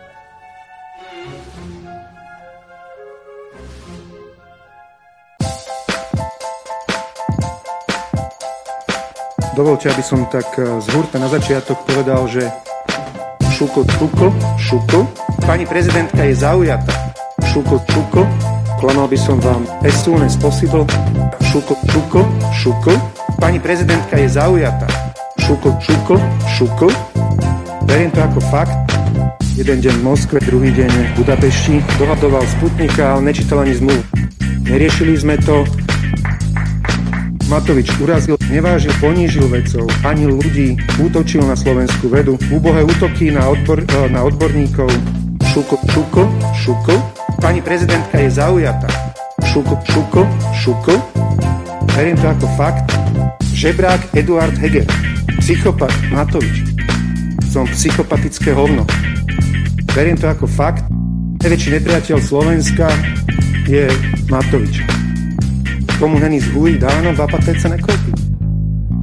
Šuko, šuko, šuko, pani prezidentka je zaujatá. Šuko, šuko, klamal by som vám as as possible. Šuko, šuko, šuko, pani prezidentka je zaujatá. Šuko, šuko, šuko, verím to ako fakt. V tomto prípade, aj keď sú Rusi veľká krajina, ale si zaslúžia, aby sme sa ich zastali. Šuko, šuko, šuko, pani prezidentka je zaujatá. Šuko, šuko, Klamal by som vám as possible. Šuko, šuko, šuko. Pani prezidentka je zaujatá. Šuko, šuko, šuko. Verím to ako fakt.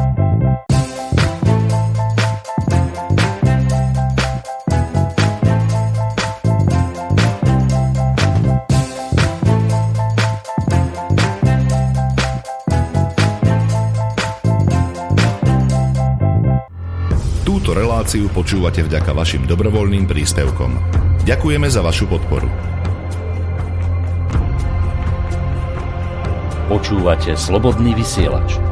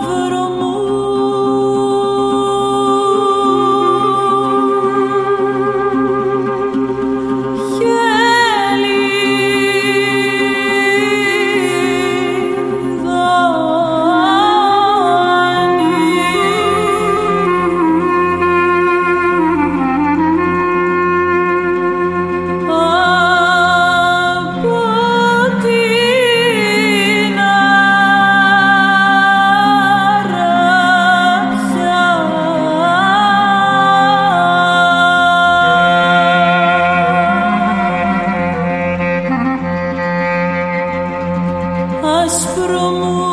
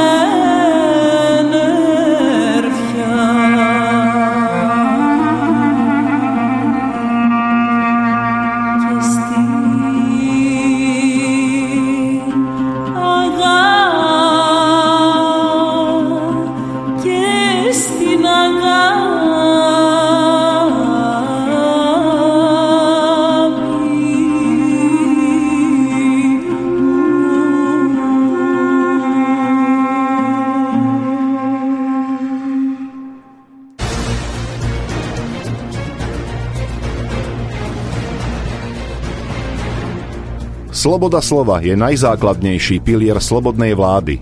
Keď zbúrate túto oporu, ústava slobodnej spoločnosti stráca svoju platnosť a na jej ruinách vyrastá tyrania. Benjamin Franklin Máte naladený slobodný vysielač Banská Bystrica.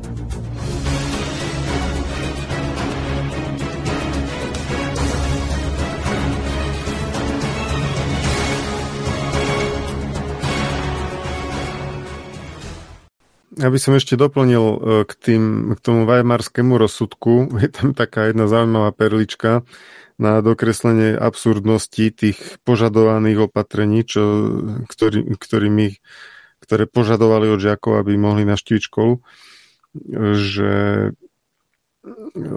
konštatovanie na základe znaleckých posudkov a na základe vlastne, ktoré boli založené na výskume z Austrálie, kde neboli povinné rúška, ale robilo sa plošne testovanie žiakov, tak e, vyplynulo z toho, toho toľko, že na zabranenie jednej nákazy musí 100 tisíc detí celý týždeň nosiť rúška. Taká je efektivita tohto opatrenia. No, to to je horšie než zúfale. A to znamená, že 100 tisíc detí si musí poškodzovať zdravie, aby sa uchránilo zdravie jedného. To, to je dosť zlý biznis, by som povedal. Katastrofálne. Ďalšiu perličku tu mám. Bývalý šéf americkej vládnej agentúry CDC Robert Redfield eh, je takisto názoru, že nový koronavírus SARS-CoV-2 pravdepodobne unikol z laboratória. Takže máme tu už aj... Konšpirátor. Konšpirátora z oficiálnych vládnych kruhov.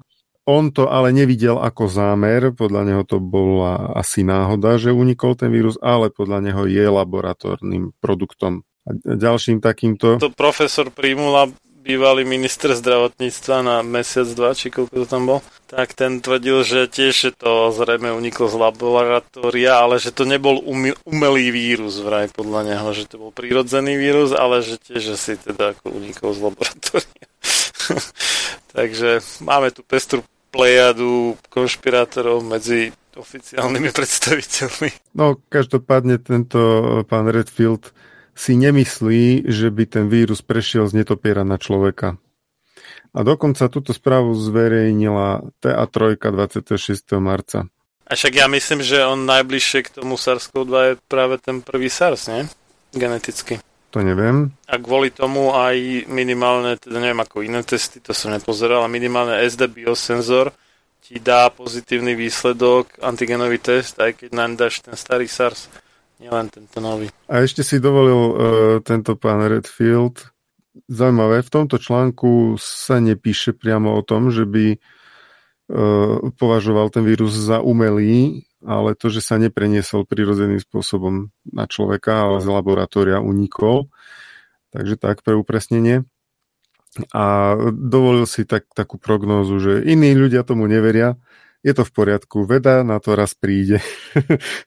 Takže možno, že zase v jednom prípade, ak sa nebude míliť pán e, Redfield, zase raz sa konšpiračná teória stane uznávanou skutočnosťou, len to chvíľu potrvá. No a čo sa týka týchto opatrení vynúcovaných na deťoch, tak e, český renomovaný doslova, že kardiochirurg profesor Pirk, tak mal nedávno taký rozhovor, kde okrem iného povedal, v minulosti sme sa snažili, aby deti žili zdravie a co najmíň sedeli pasívne u počítače aby měli zdravé sociální kontakty a dobré vzory. A jak to teď dopadlo? My jsme jim během posledních 12 měsíců jasně vzkázali, že už nemusí ani vstát z postele. Že stačí, když budou ležet v pyžamu s počítačem na klíne a občas do obrazovky něco řeknou. To je doslova zločin na detech. Profesor Beran, príma chlap z Olomoucké fakulty, delal výskum, podle kterého jen na jaře za ty tři měsíce děti v průměru stloustli o 2 kg. Teď už to bude daleko víc. Dávám jeden příklad. Jako kluk jsem v nějaké třetí, čtvrté třídě týden nebo dva marodil. Té době zrovna paní učitelka se třídou probírala násobilku pěti. No, to asi bylo skoro než třetí třídě, ale dobré. Doučil jsem se jí ale dlouho jsem s ní měl stejně problém. Násobilky 6, 7, 8 mi lítali z hlavy, ale tá 5 mi do ní prostě takhle nevlezla. A teď si vezměte, že se ty děti nyní pořádně nevzdělávali rok. To je tragédie. A z hlediska zavřeného sportu je to hrozné. Řadě z nich se totálně zpřetrhali přirozené návyky, a už se ke sportu nevrátí. 17-letá vnúčka mi nedávno povídá. Vy ste nám zničili mládí. A svým spôsobom je to pravda. Nám sebrali zábavu a nechali nám práci. Detem se vzalo obojí. To taký krátky citát. Smutná pravda. Je to tak a to nie, nie je to také, že by tu zúrila nejaká horúca vojna alebo čo, že by áno, tam sa hovorí často o stratených generáciách tu kvôli niečomu, čo oh, celkovo vzaté má umrtnosť menšiu než všetky doteraz do histórie nejak výraznejšie zapísané pandémie, no, tak kvôli tomu tu robíme manévre, jak ozaj keby to už mala byť tretia svetová vojna. Je to absolútne neprimerané, ako aj ten súd skonštatoval, že nesplňa to podmienku proporcionality. No a ja som pred chvíľou spomenul tie testy. tak českí vedci z Ústavu organickej chémie a biochémie Akadémie vied Českej republiky porovnávali, myslím, že okolo 15 testov tam bolo rôznych, tých antigenových. Okrem iného aj ten SD biosensor, čo sa u nás používal vo veľkom. A medzi jednotlivými testami zistili až 100-násobné rozdiely v citlivosti. A najlepší ten test je schopný zistiť až 100 krát menšiu vírusovú nálož než ten najhorší. Vedci ale nerobili samotnú klasickú klinickú validáciu testov, ale len akýsi umelý predtest v úvodzovkách. A máme čistý antigen v roztoku, neinfekčný štandard vírusu a snažíme sa nájsť limit detekcie. Vezmeme daný antigen, postupne ho riedime a keď sa nám test prestane ukazovať ako pozitívny, tak tu máme limit detekcie, popísal výskumník František Sedlák pre radiožurnál Českého rozhlasu. Do štúdie bol zaradený aj test od výrobcu SD Biosensor, ktorý sa používa na Slovensku. Jeho výsledky v citlivosti patrili k jedným z najhorších. Takže ja keby som to myslel vážne a úprimne a dobre s nejakým plošným testovaním, odhľadnúť od toho, že by malo byť dobrovoľné, ale dobre, tak ja by som si chcel zvoliť taký najpresnejší test, najcitlivejší asi. A prekvapivo Slovensko si vybralo jeden z tých najhorších. To znamená, že s najnižšou šancou odhaliť, no všetkých sa nedá nikdy, ale čo najviac teda tých skutočne pozitívnych alebo nákazených ľudí. Nie len to, že si takéto testy vybralo, ale ešte ich aj implementovalo nesprávnym spôsobom. No, to je druhá vec, pretože áno, a to sme už opakovali veľakrát a nielen, nielen my, že nie sú určené na testovanie bezpríznakových ľudí. Niektoré ale antigenové testy to nemajú tam uvedené, tú, tú, túto vec, hej, že u niektorých zrejme asi je v pohode testovať aj bezpríznakových ľudí, ale konkrétne teda SD Biosensor to tam uvedené má. Ono nemusí to byť úplne, že chyba, uh, akože nekvalitný výrobok, ono to môže byť na schvál, že, že to detekujú až od nejakej hranice, kde sa predpokladá, že keď ten človek je príznakový a naozaj tú koronu má, tak musí mať minimálne toľko to tých vírusov v tej vzorke a potom je to v poriadku. Lenže pokiaľ sa to používa aj na ľudí, ktorých chceme detekovať ešte v štádiu, keď sa ešte nerozbehla poriadne tá choroba, možno sú deň, dva alebo hodinu po nákaze a ešte tam nemajú toľko toho vírusu. Ak aj takýchto chceme detekovať, tak samozrejme by sme mali ten najcitlivejší test si vybrať. No ale stal sa prakticky pravý opak. Takže podstate znásilnené ľudské práva, vyhodené stovky miliónov eur, výsledok nakoniec negatívny, lebo v zásade tie ochorenia, ktorým sa tým testovaním predišlo, tak boli niekoľkonásobne prevážené tými ochoreniami, ktoré to testovanie vyvolalo, keďže sa tam zase zoskupili masy ľudí, ktorí by inak asi boli buď doma, alebo sa moc neukazovali na verejnosti, pri najmenšom nie v nejakých davoch alebo zhlukoch tak sa zoskupili na jednom mieste a navzájom sa nakazili. Takže to je taký pad a mat systém mi to príde, vieš, že chceš niečo urobiť a pokazíš to úplne totálne, že by bolo lepšie nakoniec, keby nič nerobili, vieš. Dobre, ale Pat a Mat si robili experimenty na svojej vlastnej záhradke alebo vo vlastnom byte, ale to je pravda. títo tu robia experimenty na ostatných ľuďoch. To, to Pat a Mat nikdy nespravili. Musím sa zastať Pata a Mata. Máš pravdu. Ospravedlňujem sa Patu a Matovi, že som ich prirovnal k slovenskej vláde. A ešte je v tom jeden veľký rozdiel, že Pat a Mat si následky svojej šikovnosti nesli sami na sebe. To je tiež pravda, áno. Že zatiaľ to teda slovenská vláda, alebo teda jej členovia nedostali pocítiť prakticky absolútne nijak tú zodpovednosť za tie škody, čo napáchali. Áno, ešte aj rekonštrukcia dopadla tak, že si dvaja presadili navzájom stoličky. Či až traja. A jeden bol vymenený, no, ten minister zdravotníctva. A inak už tuším nikto, ak si dobre spomínam. No, to je celé, no. Takže hurá sláva, zrekonštruovali sme vládu.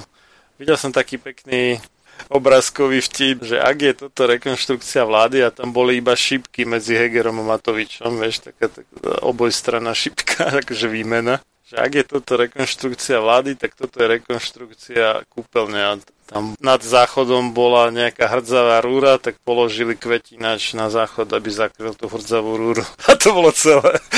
Takže asi tak. To je vystižné. No ale aby sme, aby sme len našu vládu nekritizovali, zaslúžila by si samostatné relácie, ale pozrime sa do Spojených štátov. Teraz by som ťa chcel, Marian, poprosiť, aby si e, pustil našu nahrávku. Je to z relácie Cuomo Prime Time. E, odvysielala to CNN naživo dňa 10. marca 2021 od 9. večer. Príspevok, ktorý si pustíme, zaznel o 10.49 a volá sa CDC Vaccinated people should still avoid to travel e, čiže očkovaní ľudia by sa stále mali vyhýbať cestovaniu.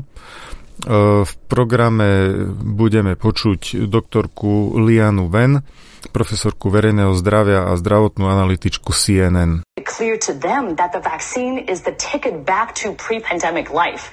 And the window to do that is really narrowing. I mean, you were mentioning, Chris, about how all these states are reopening. They're reopening at 100%. And we have a very narrow window to tie reopening policy to vaccination status. Because otherwise, if everything is reopened, then what's the carrot going to be? How are we going to incentivize people to actually get the vaccine? So that's why I think the CDC and the Biden administration needs to come out a lot bolder and say, if you're vaccinated, you can do all these things. Here are all these freedoms that you have. Because otherwise, people are going to go out and enjoy these freedoms anyway. Preložím to, čo bolo povedané a e, doplním to ešte o state, ktoré v tom príspevku nezazneli, aby to bolo úplné. Takže citujem. Myslím si, že mnoho ľudí, milióny ľudí, ktorí z akýchkoľvek dôvodov majú z vakcíny obavy, ktorí nevedia, prečo by si ju mali dať. Treba im jasne povedať, že vakcína je ich vstupenka k predpandemickému životu. A okno príležitostí sa naozaj zužuje, pretože, ako ste uviedli, tieto štáty sa znovu otvárajú, a to na 100%, a máme veľmi úzke okno príležitostí na zviazanie pravidel tohto znovuotváranie so zaočkovanosťou. Pretože ak sa ináč všetko znovu otvorí, tak čo bude návnadou? Ako prinútime týchto ľudí, aby sa zaočkovali? Takže preto sa CDC a Bidenová administratíva musí správať ráznejšie a povedať, ak sa zaočkuješ, môžeš toto všetko robiť a užívať si všetku tú slobodu, ktorú máš. Pretože ináč ľudia pôjdu von a budú si tú slobodu užívať tak či tak. A bojím sa, že situácia dospeje do stavu, kde nikdy nedosiahneme kolektívnu imunitu a keď nás zasiahne ďalšia vlna COVID-19 na jeseň, čomu by sme mohli predísť, keby sme teraz zaočkovali ľudí. Koniec citátu. Najprv je asi potrebné zopakovať, že zatiaľ nie je jasné, či zaočkovanie má vôbec nejaký vplyv na šírenie ochorenia. Zatiaľ je preukázané len to, že v čase niekoľko mesiacov po zaočkovaní majú očkovaní ľudia ľahší priebeh ochorenia alebo sa u nich neobjavia príznaky ochorenia ale vôbec sa nevie, e, či to má vplyv aj na šírenie ochorenia, pretože kľudne by mohli bezpríznakovo šíriť do svojho okolia vírus. Čiže kolektívna imunita je v súčasnosti stále v rovine kolektívnej povery alebo kolektívnej ilúzie alebo túžobného želania. Ľudia, ktorí sa nechávajú zaočkovať, to robia pre seba, aby sa chránili pred ochorením. Bodka. Podotýkam, že profesorka Ven použila doslova slovičko carrot, čiže mrkvička. To, aby sme si predstavili toho somárika, čo mu priviažu pred ňu fakt mrkvičku a on pôjde a bude zo všetkých síl sa namáhať, aby sa dostal k mrkvičke, ale samozrejme, že sa k nej nikdy nedostane. A takto isto, podľa profesorky Ven by nám mali ponúknuť našu slobodu, aby sme v ceste za tou slobodou boli ochotní dať svoje tela k dispozícii, aby si na nás odskúšali tie svoje vakcíny, pretože nejde o jednu, ani o dve dávky, ale už vieme, že to budú aspoň tri a pravdepodobne to zďaleka neskončí pri tejto vakcíne, ale prídu ďalšie a tak ďalej. Treba si uvedomiť, že základné ľudské práva platia pre každého človeka bez ohľadu na to, či absolvoval alebo neabsolvoval nejaký zdravotnícky zákrok sú neodňateľné a nescuziteľné a nepremlčateľné podľa ústavy.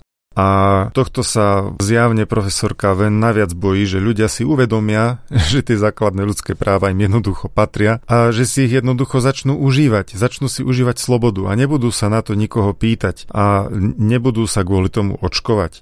Veď e, tá vakcína predsa má byť určená pre toho, kto má obavu z ochorenia, povedzme, že je v rizikovej skupine tak sa dobrovoľne dá zaočkovať, aby chránil svoje zdravie. To je všetko.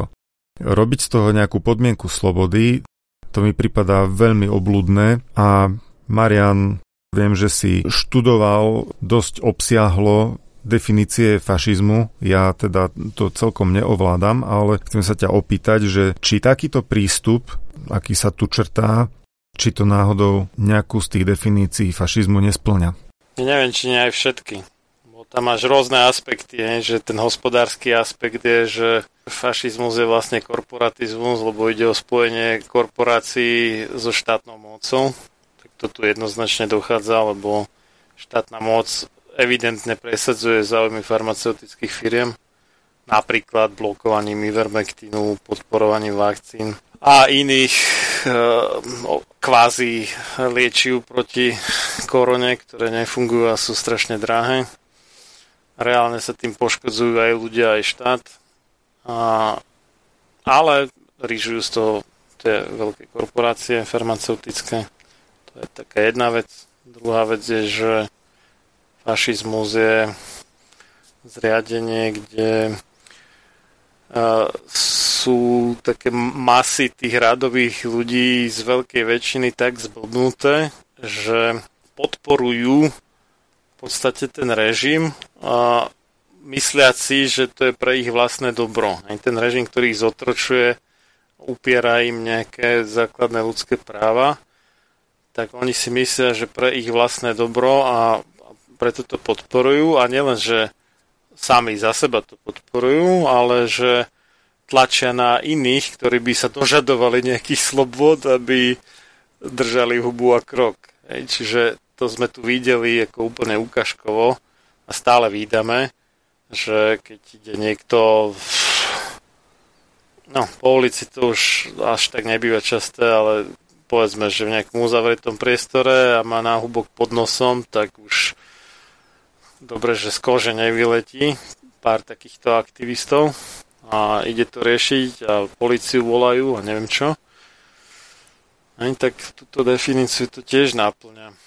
Potom to bol myslím, že to bol Franklin Delano, Delano Roosevelt, americký prezident, čo v roku 1942, ak si dobre spomínam, kongrese, teda v americkom parlamente, hovoril, že, že nesmieme nechať prerásť súkromnú moc nad mocou štátu, alebo teda tej spoločnosti, demokratickej spoločnosti, lebo toto je práva podstata fašizmu.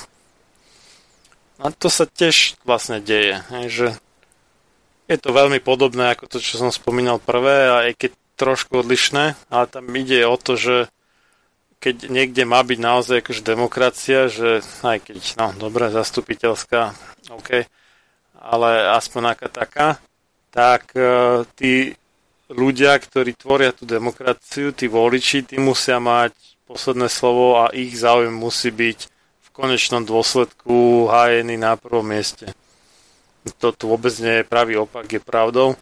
A ja sa zaujmi práve tých súkromných mocí, teda obvykle nejakých veľkých firiem, alebo prípadne ešte nejakých tých tzv. filantropov, ktorí disponujú desiatkami miliard dolárov a to sú tiež vlastne súkromníci. A nie je to... No, toto tam nie je až tak jasne viditeľné, lebo všetky tieto autority sa zaštiťujú verejným zdravím Čiže nie je tam, ten, nie je tam akože jasná prvorada nejaká prvoplánová súvislosť, že, že by išlo o záujmy súkromných nejakých subjektov, aj keď v konečnom dôsledku E, ten záujem tam dostáva svoje, lebo veď tie produkty sa predávajú a tak ďalej, ale nie je to tam také prvoplánové. No ale keď si zober ešte jednotlivé opatrenia akože proti šíreniu koronavírusu, aj tie lockdowny, dokonca aj VHO, napriek tomu, že to je práve taká organizácia, kde prevažujú súkromné záujmy nad záujmami spoločnosti, a tej demokratickej, alebo teda tých jednotlivých členov demokratickej spoločnosti, tak aj tá dokonca kritizovala lockdowny. A pff, nič to nebolo platné, aj tak boli a vidíme s každým lockdownom rastú tie obrovské koncerny, jak neviem, Amazon a Facebook a neviem čo, ťažké desiatky miliardy dolárov získajú, drobní podnikatelia krachujú, aj veľké reťazce sú v pohode, lebo do nich sa náhrnú ľudia, ktorí by inak išli do nejakých malých obchodíkov, ktoré sú zavreté alebo už medzi tým aj skrachované a tak ďalej. Čiže tuto vidno, že presúva bohatstvo a teda tým pádom aj moc, lebo peniaze sú do istej miery vyjadrením moci, sa presúva od tých chudobných k tým bohatým ešte v oveľa väčšej miere, než to kedy bolo v minulosti asi, také tej dohľadnej. Povedzme, že za posledných 100 rokov. To je úplne bezprecedentné tomto smere.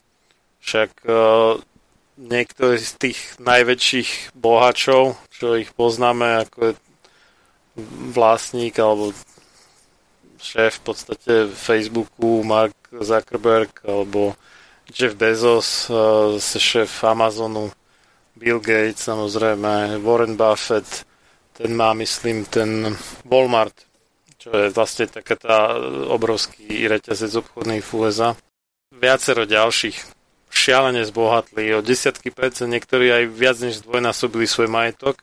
A to, to bol ešte údaj, keď bola ešte iba prvý pol rok v podstate tej koronakrízy, teda od nejakého marca do septembra 2020. A iní pritom miliard, vyše miliardy ľudí ako sa prepadlo pod hranicu chudoby a mnoho iných vecí. Hej, tam má šialené následky a kvôli niečomu, čo aj keď samozrejme sú obete a je to smutné, že niekto predčasne zomrie, ale celkovo vzaté to nie je zďaleka taká tragédia ako akákoľvek z predchádzajúcich veľkých epidémií alebo pandémií, nehovoriac o svetovej vojne a neviem čom všetkom. Musím skonštatovať, že toto všetko má ten význam podrobenia si vlastne tých širokých más tým, že ich ochudobníš ich vlastne aj oberáš o slobodu. Nie je samozrejme medzi majetkom a slobodou priama úmernosť, ale keď je niekto extrémne chudobný, tak to zároveň znamená, že je extrémne neslobodný, lebo je závislý od toho, čo mu kto daruje, alebo jak, jak nejaký, nejak sa postará o neho a nemôže si dovoliť vlastne také veci, čo si môže dovoliť povedzme stredná trieda, ktorá mimochodom už skoro zmizla. Nie len, ale aj vďaka korona opatreniam. No, takže mne to celé príde ako také dramatické urýchlenie smerom k tým rôznym dystopickým víziám, ako sú v románoch Krásny alebo Prekrásny nový svet od uh, Aldusa Huxleyho alebo 1984 od uh, Georgia Orwella, aj keď to je tuším pseudonym, nevadí. Alebo ešte je taký iný, ten neviem, či poznáš, sa to volá, že My, s tvrdým I, uh, Evgenij Zamiatin, to bolo pred zhruba 100 rokmi napísané ako v reakcii na nastupujúci komunizmus v Sovietskom zväze. Tiež, tiež veľmi zaujímavé dielo. A to vyzerá ako keby tí ľudia boli nejakí proroci, alebo čo. Dejú sa také tie dystopické vízie, realizuje sa to. Niekto by povedal, že veľký brat z Orwellovho románu by mohol závidieť tomu, čo sa stalo už teraz, lebo tam boli iba obrazovky s kamerami na každom rohu, tak dnes už nie sú na každom rohu, ale v každom vrecku v podstate. Každý, kto má chytrý mobil, tak má tam aj obrazovku a aj kameru, ktorá ho môže snímať a mikrofón samozrejme. Predtým to boli také v jeho románe zariadenia, ktoré neboli zviazané s tým človekom, boli mimo neho alebo mimo jeho oblečenie. Teraz už sme pokročili ešte na vyššiu úroveň a tá metóda sledovania, čo kto kedy kde hovorí, napíše na Facebooku. Mnoho ľudí mimochodom bolo vyhodených z práce za to, že niekde niečo napísali na sociálnej sieti. O slobode slova v takom prípade dosť ťažko možno hovoriť. Tá úroveň autocenzúry, akú majú novinári dnes, tí takí, no, nazvime to, že mainstreamoví, ktorí žijú z toho, že píšu články, na rozdiel od tých tzv. alternatívnych, ktorých to vo veľkej väčšine prípadov neživí samotná táto činnosť a majú to iba ako nejaký koníček popri inej práci. No tak tí hlavnoprúdoví novinári sa tak kontrolujú, že mnohí aj medzi štyrmi očami povedia, že ja si myslím niečo iné, ja tomu neverím, ale vieš, mám hypotéku a musím proste takto. A keby som napísal na Facebooku, že čo si myslím, tak by ma vyhodili tak uh, sme sa dostali k tomu, že niekto to popísal ako spojenie toho uh, zlého z komunizmu a z kapitalizmu. V tom takom čistom kapitalizme je v podstate sa ako keby každý stará sám o seba, to je nevýhoda, ale má slobodu, na ktorú mu nikto nesiaha. Samozrejme, ideálny kapitalizmus nikdy neexistoval a asi ani nebude.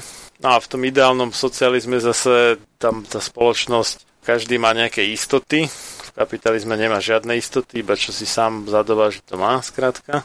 V socializme síce má tie istoty, ale spoločnosť, alebo teda tá nejaká vedúca trieda mu moc keď sa do života a moc ho obmedzuje, reguluje, neviem čo. No a my tu máme obrovské regulácie na všetko možné, zákonov toľko, že nikto sa v ničom nevyzná a každý, to je úplne jedno kto, každý porušuje nejak zákon, lebo toľko je ich, že nikto nevie, ako správne má všetko čo robiť. Aj keby nechcel, tak sa to jednoducho... Presne, aj keby nechcel. A sociálne istoty išli úplne do keľu ako s koronou. Vlastne sme zdedili to zlé z jedného aj druhého režimu. Takže moc dlho nám to nevydržalo. Tie ideály 17.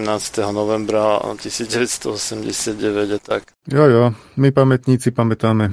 My čo sme podaktori štrngali kľúčami. Netušiac, čo sa deje a prečo sa to deje. Každá moc si namýšľa, že má veľkého ducha a široký rozhľad ponad chápanie slabých. A tiež, že realizuje Boží zámer, pričom porušuje všetky Božie zákony. John Adams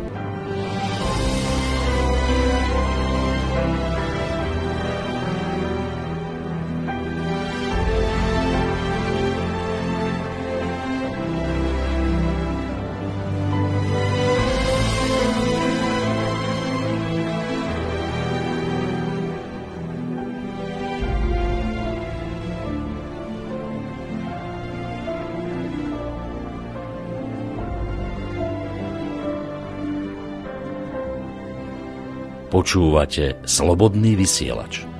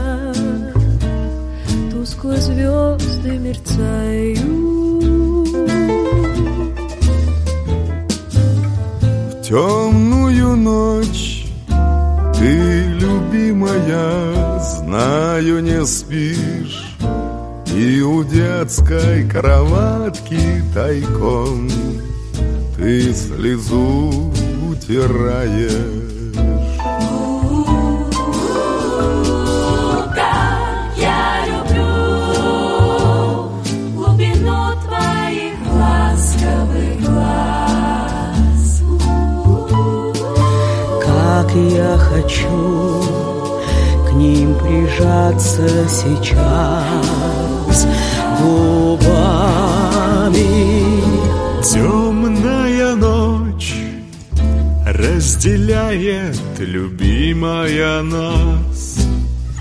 и тревожная черная степь пролегла между нами. Между нами.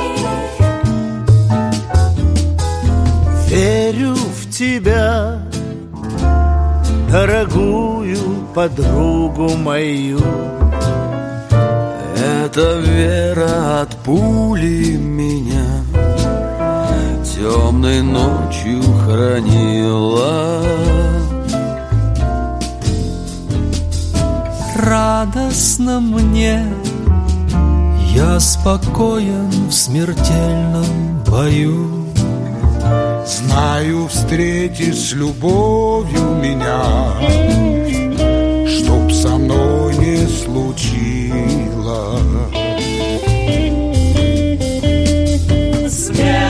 страшна.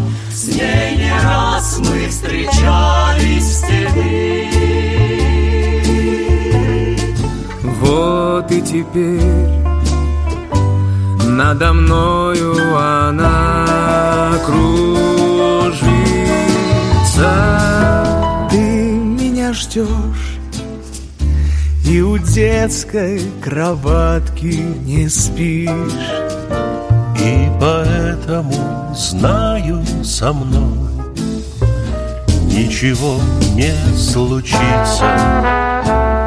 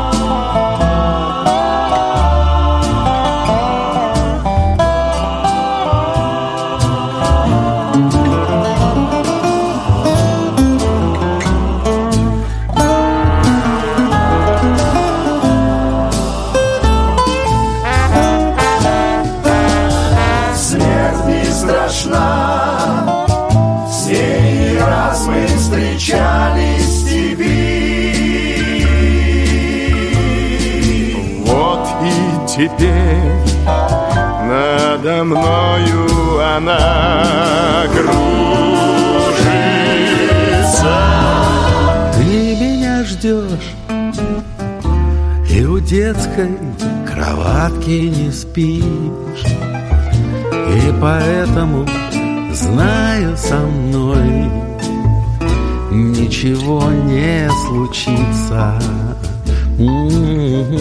Ничего не случится. Ничего не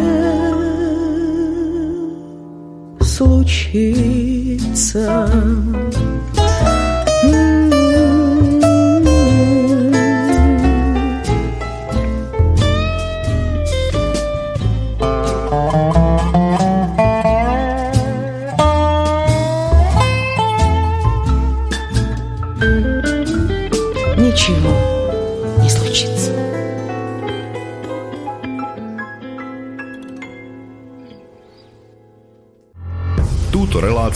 Počúvate vďaka vašim dobrovoľným príspevkom. Ďakujeme za vašu podporu. Počúvate slobodný vysielač.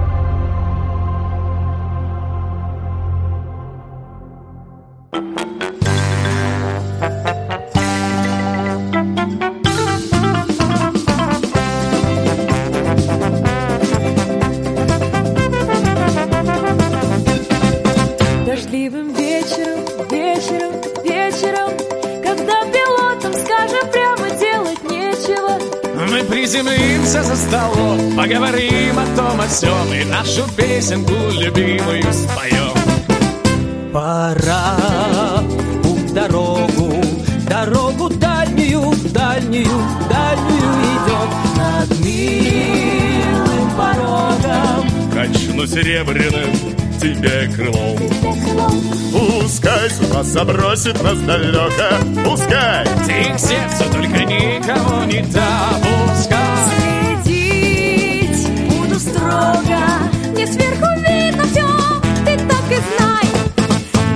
Нынче весело, весело, весело Так что ж ты, милая, курносый нос повесила?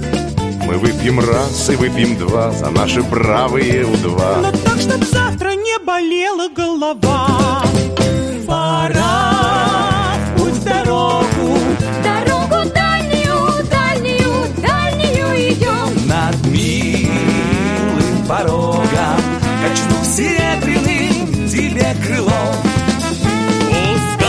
забросит нас далеко Пускай ты к сердцу только никого не допускай. Следить буду строго Не сверху видно все, ты так и знай. Мы парни правые, правые, правые. Ну чтоб не сглазили подруги нас кудрявые. Мы перед вылетом еще их поцелуем горячо. И трижды плюнем через левое плечо.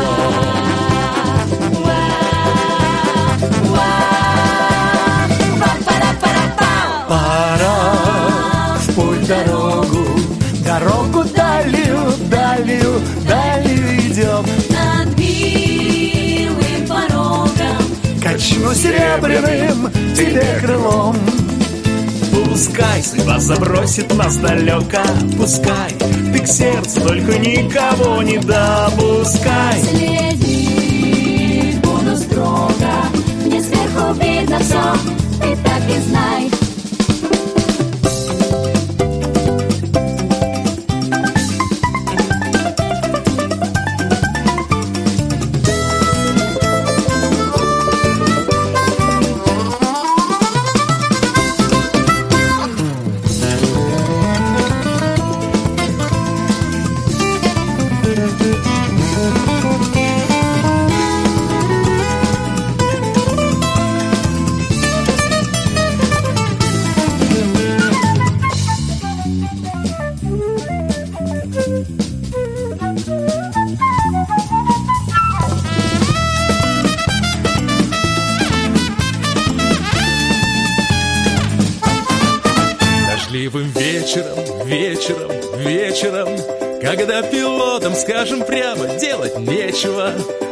приземлимся за столом. Поговорим о том, о сём И нашу песенку любимую споем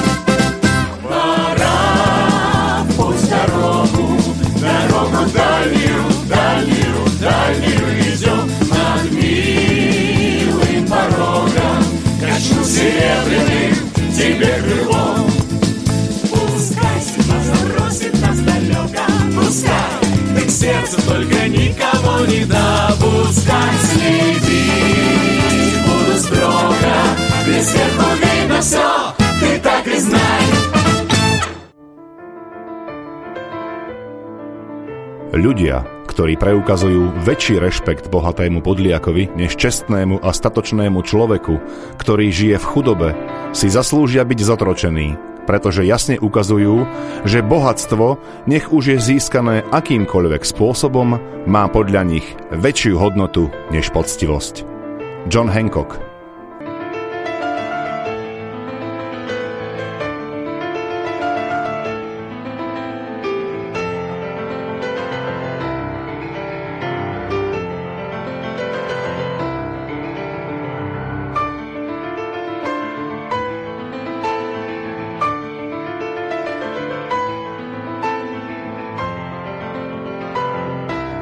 Počúvate Slobodný vysielač. Ináč, vieš čo je na tomto desivé? Vrátim sa e, k tomuto vystúpeniu v spravodajstve, že jej to ani nepríde neprimerané, alebo že, že skrátka takto otvorene dáva najavo takéto myšlienkové pochody a vôbec e, je to nepríde zvláštne, alebo že, že by to radšej ani nemala hovoriť takéto veci na hlas. Čo, čo si ona môže... Baťuška Stalin by ju pochválil určite. Lebo toto je to, že na jednej strane sa, si tu ľudia naozaj cenzurujú svoje myšlienky, lebo sa boja, že a nie bezdôvodne, že keď prejavia nejakú sympatiu k niečomu, niekomu, alebo zacitujú nevhodný citát, alebo čo ja viem, za čo, že im naka vyvali dve. Ale na druhej strane sa tu dozvedáš veci, že niekto tu chce podmienovať návrat k slobodnému životu lekárským zákrokom, údajne dobrovoľným, ale nie tak celkom. A, a nebojí sa to povedať verejne. Vôbec sa to nebojí povedať. No, to aj v tom 1984 boli dve kasty ľudí, že boli tí takí straníci, to boli tí ako tá stredná trieda, povedzme, a potom tam bol taký, ako by som že lúza, že odpad, tak povediať, spoločnosti, alebo okraj, plebs, alebo jak to nazveme. A tam o tých sa akože nejak nestarali, ani sa ich nesnažili nejak propagandisticky spracovať a tak. A toto teraz ako vyzerá, že a, tiež sa to bude deliť takým tým spôsobom, že vy poslušní, čo ste sa nechali, tak dobre, vy budete mať nejaké také vyššie práva, síce budete stále otroci, ale budete si môcť, povedzme, že viac si dovoliť. No a tí druhí, tých akože dobre, tak oni si niečo myslia svoje, ale tak ich zbedačíme, že reálne nebudú mať moc uh, nič zvrátiť, nič urobiť a môžu si tam šíriť tie svoje konšpiračné teórie v úvodzovkách. Akože byť slobodný, ale tým sociálnym vylúčením ich pripravia prakticky o akúkoľvek slobodu. Sice možno nebudú zaočkovaní, ale dobrovoľne možno budú uvažovať nakoniec o tom, keď ich zlomia, že už im začne lesť na nervy, ako sú všade možné na každom kroku obmedzovaní lebo nie sú zaočkovaní, tak mnohí z nich potom zlomia. Ale vieš čo ešte na tom smutné, že toto si robíme my. No, však to, to, to bola tá jedna z tých definícií fašizmu, že, Áno. že keď sa podarí spracovať široké masy k tomu, aby sami robili policajtov, aj keď na to nemajú poverenie v podstate, a ťahali tých, čo vyčnevajú z radu, vykukujú a sú, dožadujú sa nejaké väčšie slobody, tak ich bijú po hlave, aby zase zapadli.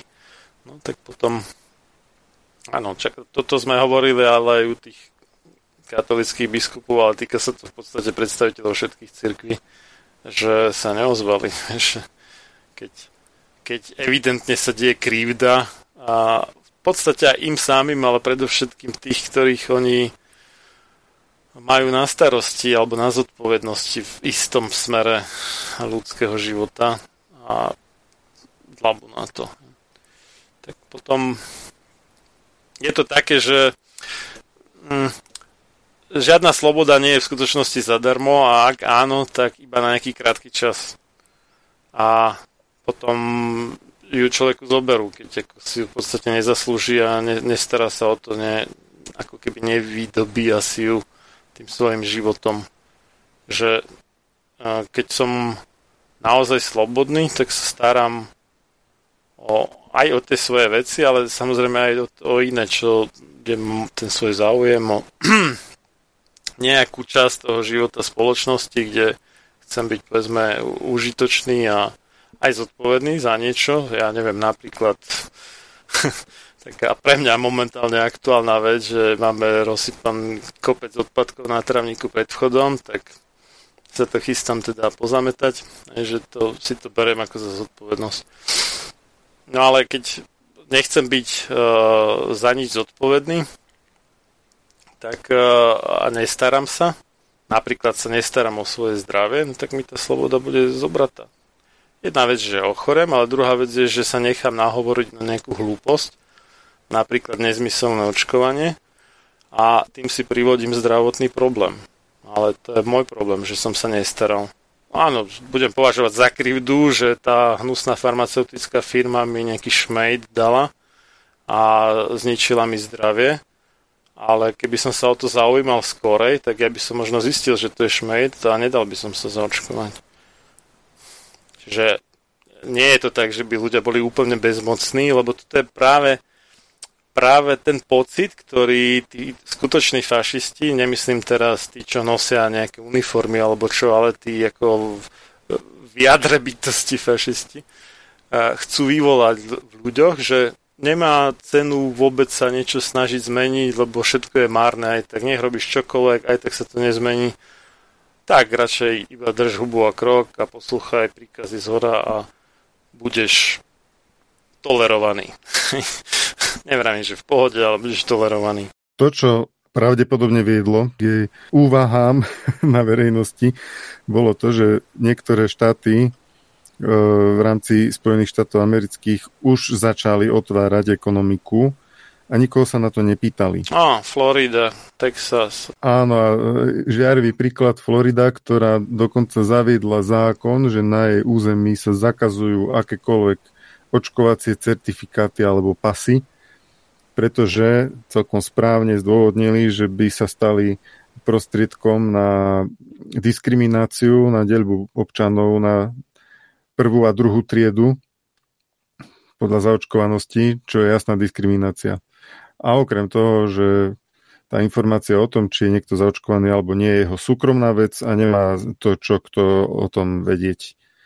E, takže na Floride to riešili proaktívne, skôr než im padne nejaký federálny zákon na krk, tak e, si schválili vlastný a zakázali diskrimináciu. A zrejme toto bude pokračovať aj v ďalších štátoch, ktoré sa takto zbúria voči e, COVID tyranii vo forme očkovacích pasov a preto CDC vidí, že ta, a to ona vlastne povedala celkom otvorene, že to okno možností sa im strašne rýchlo zužuje a preto čím skôr treba naviazať to otváranie na tú zaočkovanosť, že tí, tí zaočkovaní tí budú mať tú vstupenku k tomu normálnemu životu.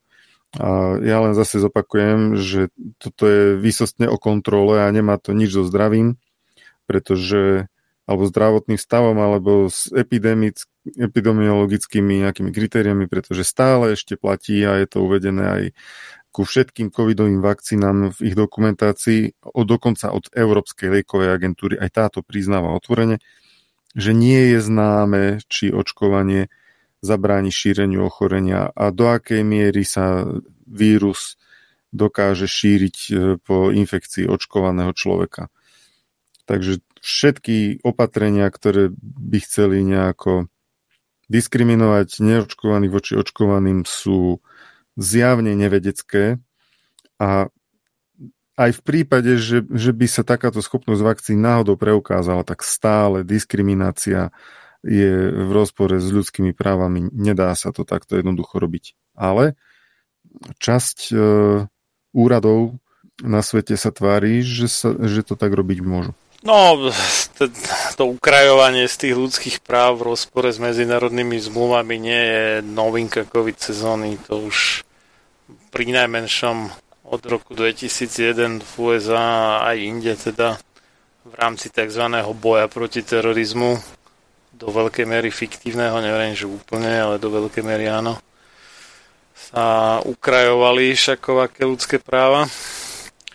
Tak e, to, také mňa ešte nápadli dve veci, oboje myslím z, z Izraela, že jedna vec je, že zistili, že u očkovaných sa ten obávaný juhoafrický variant koronavírusu vyskytuje 8 krát častejšie, alebo je nachádzaný 8 krát častejšie než u neočkovaných.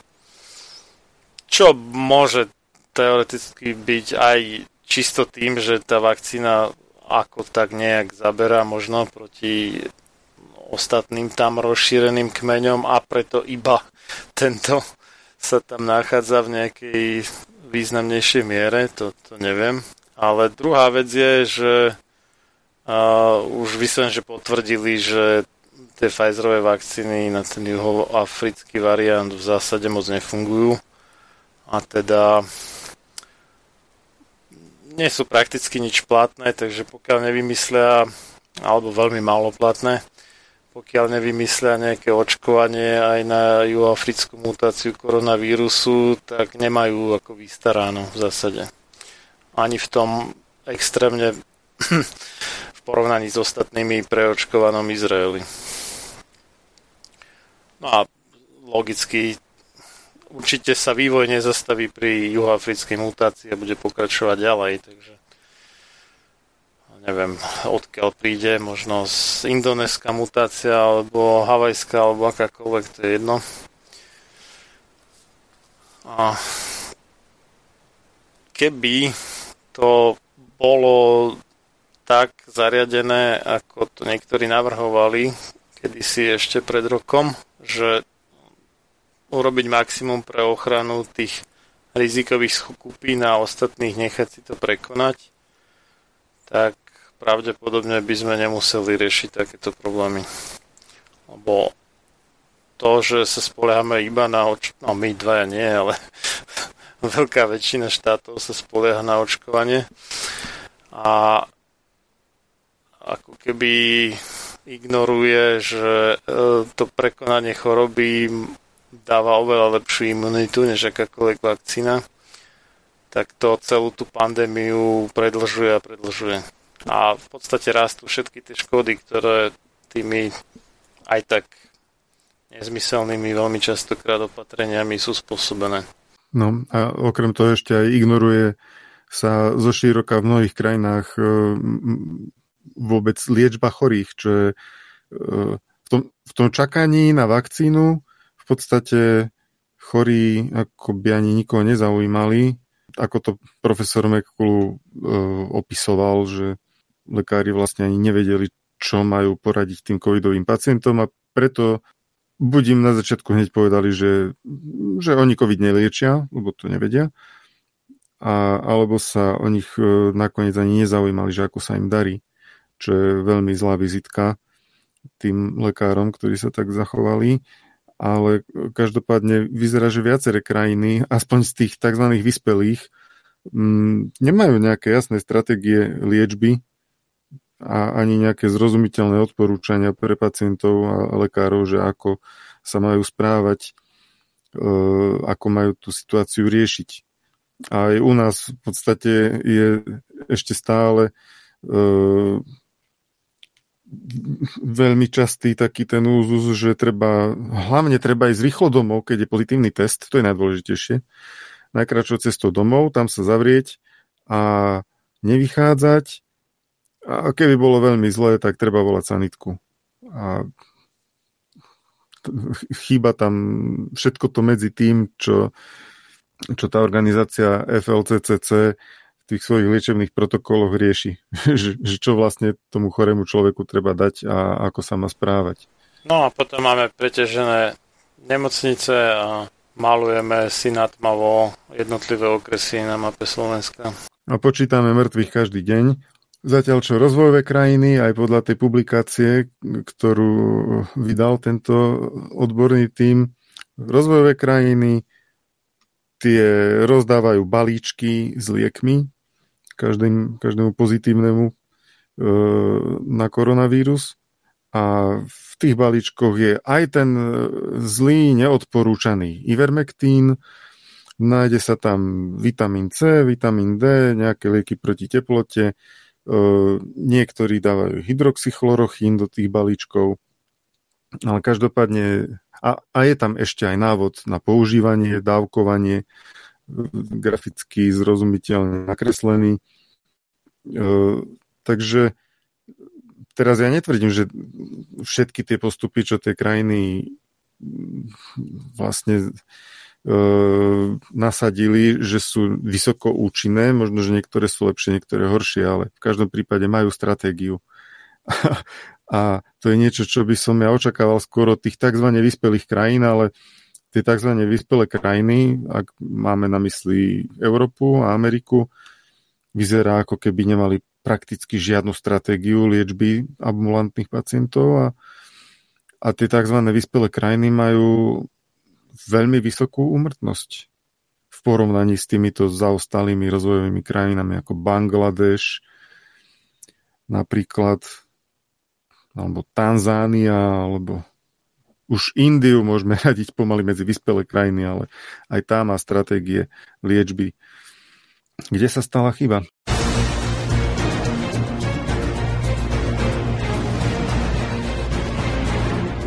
Sloboda slova je najzákladnejší pilier slobodnej vlády. Keď zbúrate túto oporu, ústava slobodnej spoločnosti stráca svoju platnosť a na jej ruinách vyrastá tyrania. Benjamin Franklin Máte naladený slobodný vysielač Banská Bystrica.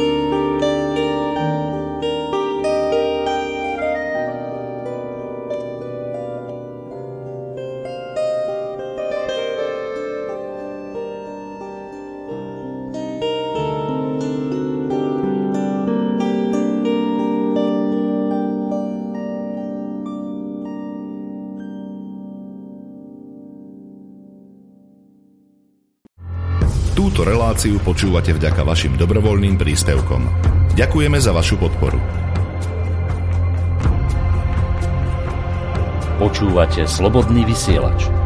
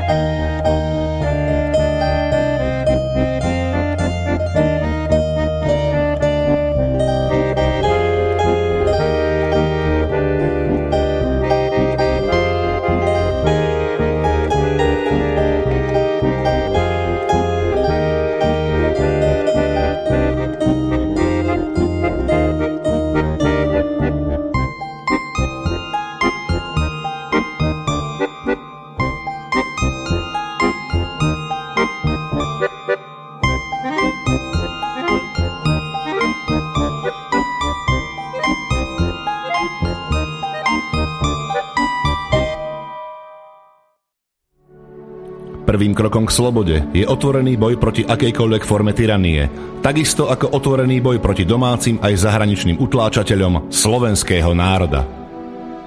Počúvate Slobodný vysielač, rádio, ktoré vás spája.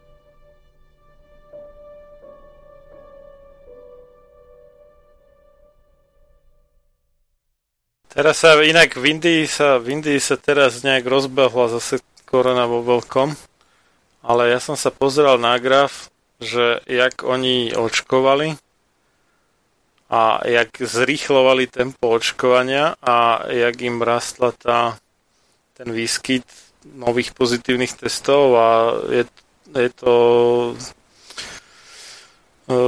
dosť podobné. To znamená, že čím rýchlejšie očkujú, tým rýchlejšie im to tam rastie. Ja, tak to sa dá spochybniť, to môže byť aj naopak, že začalo to zrýchlovať, tak rýchlo očkujú. Ale... Neviem. Ale je to zvláštne, vieš, lebo už, už by som očakal, že v apríli už bude celkom teplo v Indii, lebo však je o dosť južnejšie. Že slnečko by naopak malo pôsobiť proti korone, ale ten trend je opačný. A to teraz nejak od... od kedy to je? Zhruba mesiac, mesiac, mesiac, mesiac to trvá, myslím, že to 12. marca tuším, hej, hej, to bude zhruba mesiac, že sa to obrátil úplne trend, vtedy klesali a potom začali prudko rásť, dosiahli vyššie čísla, než mali kedykoľvek predtým. Áno, ale tie ich najvyššie rekordné čísla sú v prepočte na obyvateľa Áno. ďaleko lepšie, ako my tu máme súvisle už od októbra. To je pravda, no a to zase niekto povie, že preto, lebo je tam teplejšie, no. môže byť, môže byť. Aj Tanzania možno. No tak moment, tomu, tak že... nakoniec predsa len to počasie má nejaký vplyv. to, tak to ja myslím, že... Ja myslím, že z čias pred uvedením vakcínu na trh je celkom evidentné, že tie krivky hovoria jasnou rečou, že to prakticky vo všetkých krajinách opadlo práve niekedy v maji, na neskôr júni v všetkých krajinách globálneho severu, myslím. Alebo veľkej väčšine takých, ktoré majú to mierne pásmo, aspoň keď, keď už nie sú tropické. Takže evidentne má to počasie na to vplyv, ale to je aj logické, lebo jak si spomínal, že nakaziť sa koronou dá predovšetkým vnútri a vonku minimálne, tak keď je teplejšie, ľudia sú viacej vonku, menej sú vnútri. to je jedna vec. Druhá vec je, že slnečné žiarenie zabíja vírusy celkom rýchlo a veľmi efektívne. Takže tam nie je o čom. To, to môže spochybnovať iba nejaký šarlatán. no a my sme ešte nespomenuli a dôležitá vec je, že bola podaná žaloba na Medzinárodný trestný súd v Hágu na Slovensku republiku práve kvôli korona opatreniam, ktoré poškodili mnohých ľudí, ak ne, no všetkých možno nie, ale veľkú väčšinu občanov. Takže toto je jedna z vecí, za ktoré, aby sme neboli len zlí na ňo, musíme veľmi pekne poďakovať okrem iných ľudí aj doktorovi právo Petrovi Vajsovi, že sa pričinil o, o takúto vec. Samozrejme je dosť otázne, že ako to nakoniec dopadne, lebo aj e, nedávne rozhodnutie Európskeho súdu pre ľudské práva ohľadne šestich žalob z Českej republiky na ten systém povinného očkovania v Českej republike bolo také z nášho hľadiska smutné v podstate, že Európsky súd pre ľudské práva asi záujmy výrobcov vakcín si hľadí viacej než samotné tie ľudské práva, ktoré má chrániť. Tak nechcem si robiť nejaké veľké nádeje a ilúzie ohľadne toho, ako rozhodne ten Medzinárodný trestný súd v Hágu. Ale zase, keď človek neskúsi, tak nemôže vyhrať, takže aj keby to dopadlo zle, tak aspoň sa pokúsila partička ľudí o zmenu a to treba určite pochváliť. Áno, e, rozhodne treba oceniť tieto snahy. E, zmysluplné podania na tieto inštitúcie naozaj vyžadujú, aby to vypracovali právnici a, a to nie hociakí právnici, ale e, takí, ktorí sa e, touto problematikou do nejaké hĺbky zaujímajú alebo zameriavajú. Takže e, skutočne toto je jedna z tých mála vecí, v ktorých my ako bežná populácia asi veľmi nemáme čo spraviť, keď to nespravia odborníci. Ja tiež e, nie som veľmi optimistický, pokiaľ ide o tieto nadnárodné štruktúry. E, na druhú stranu naozaj treba skúsiť všetky možnosti a v najhoršom prípade sa stane to, že sa ukáže pravda. A tá pravda má tiež svoju hodnotu aj pre nás. E, možno sa zbavíme tej ilúzie, že tu existuje nejaká efektívna medzinárodná e, sieť na, na ochranu základných ľudských práv, čo sme dlhé roky v tom žili, že žijeme vo vyspelom svete, kde tie ľudské práva sú pevne zakotvené a, a pre každého dostupné a dovolateľné. A ak e, tie rozsudky budú pre nás nepriaznivé, tak pri najmenšom zistíme, že tento systém tu nie je pre nás, nereprezentuje naše záujmy a možno tento fakt, e, okrem toho, že otvorí nejakým ľuďom oči, tak povedie e, aj k snahe k zlepšeniu toho systému. Takže e, ako si povedal, tá sloboda zadarmo nebýva. Môže to chvíľu tak vyzerať, ale potom to na, niekedy nadobúda aj rýchly koniec. Takže uvidíme.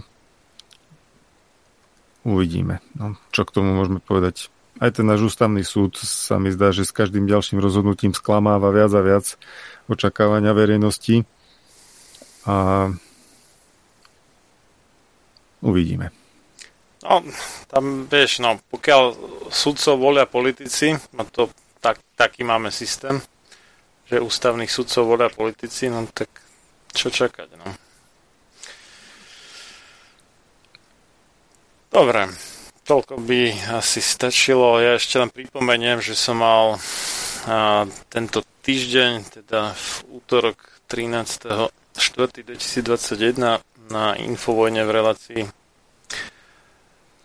dopoludne e, na Infovojne s Adrianom, teda na našej sesterskej e, rozhlasovej stanici internetovej infovojna.sk som mal e, nejaké také vystúpenie k vakcínám proti koronavírusu a tak zazneli tam iné veci, než v tejto relácii dnes, tak možno to niekoho bude zaujímať. Nie je to úplne od začiatku, je to až nejakú hodinu a 11 minút v rámci toho záznamu zvukového, ktorý je aj e, s hudbou. Takže pokiaľ vás iné veci nezaujímajú, tak si to môžete pretočiť. Nájdete to na infovojna.sk a je tam archív relácie dopoludne na Infovojne s Adrianom a tam potom pod dátumom 13.4.2021 a ten záznam, takže to len taká moja uputávka. Ty už si vlastne dal uputávku na svoj článok v časopise Dieťa k dispozícii v každom novinovom stánku, alebo aspoň v každom dobrom, možno povedať, o cenzúre, teda ohľadne koronavírusu. A už mi zostáva len poďakovať ti za túto reláciu a poželať všetko dobré, no, do ďalšieho boja, alebo jak to nazveme. Lekárnici za život zverejnili prácu, ktorá sa volá Embryonálne a fetálne bunkové kultúry a línie a vakcíny v tieni epidémie nového koronavírusu. Čo môže veriaci lekárnik a pacient poznať? V čo môže veriť a čo smie robiť v konflikte so svojím svedomím? Je to veľmi rozsiahly dokument, ktorý je dostupný na webe. Ehm, má vyše, už myslím, že 100 strán. Recenzovali ho traja odborníci na etiku, na bioetiku. Ehm, takže pre ľudí, ktorí sa chcú bližšie dozvedieť e, niečo o problematike bunkových línií pochádzajúcich e, pôvodne z umelého potratu, použitie týchto bunkových línií najmä v súvislosti s výrobou vakcín, aj keď sa používajú aj na iné účely, ale e, toto dielo, táto práca sa zaoberá hlavne bunkovými líniami a vakcínami.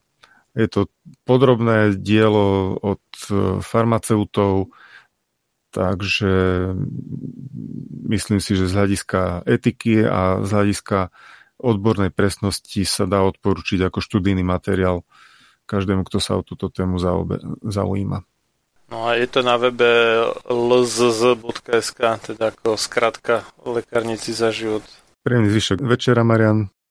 Toľko môj rozhovor s magistrom Petrom Tuhárským z iniciatívy pre uvedomenie si rizik očkovania www.rizikaočkovania.sk Keďže táto relácia aj v premiére šla zo záznamu, prípadné otázky, názory, pripomienky, námietky a ďalšiu spätnú väzbu, ak ste aj napísali na štúdiový e-mail, prepošlite prosím na sam sebe lekárom zavináč gmail.com alebo ak chcete po anglicky gmail.com. Ak si myslíte, že naše vysielanie má zmysel a prínos pre vás či iných ľudí, vašich blízkych či vzdialených, a ak máte niečo na zvyš a chcete nás v našej tvorbe podporiť, môžete jednak poukázať 2% z vašej dane z príjmu na Slobodný vysielač alebo na aj moju činnosť pod značkou Sloboda v očkovaní. Keďže mňa Slobodný vysielač za tvorbu týchto relácií neplatí, ale môžete tiež bankovým prevodom poukázať ľubovoľnú sumu na podporu Slobodného vysielača alebo mojej činnosti. Podrobnosti, ako sú čísla účtov a údaje k tlačivám na 2% dane z príjmov, nájdete na internetových stránkach www.slobodnyvysielac.sk respektíve www.slobodavockovaní.sk moje meno je Marian Filo a najbližšie sa môžeme počuť o dva týždne, teda v nedelu 2.5.2021. Do skorého počutia. Táto relácia vznikla za podpory dobrovoľných príspevkov našich poslucháčov. I ty sa k ním môžeš pridať. Viac informácií nájdeš na www.slobodnyvysielac.sk Ďakujeme.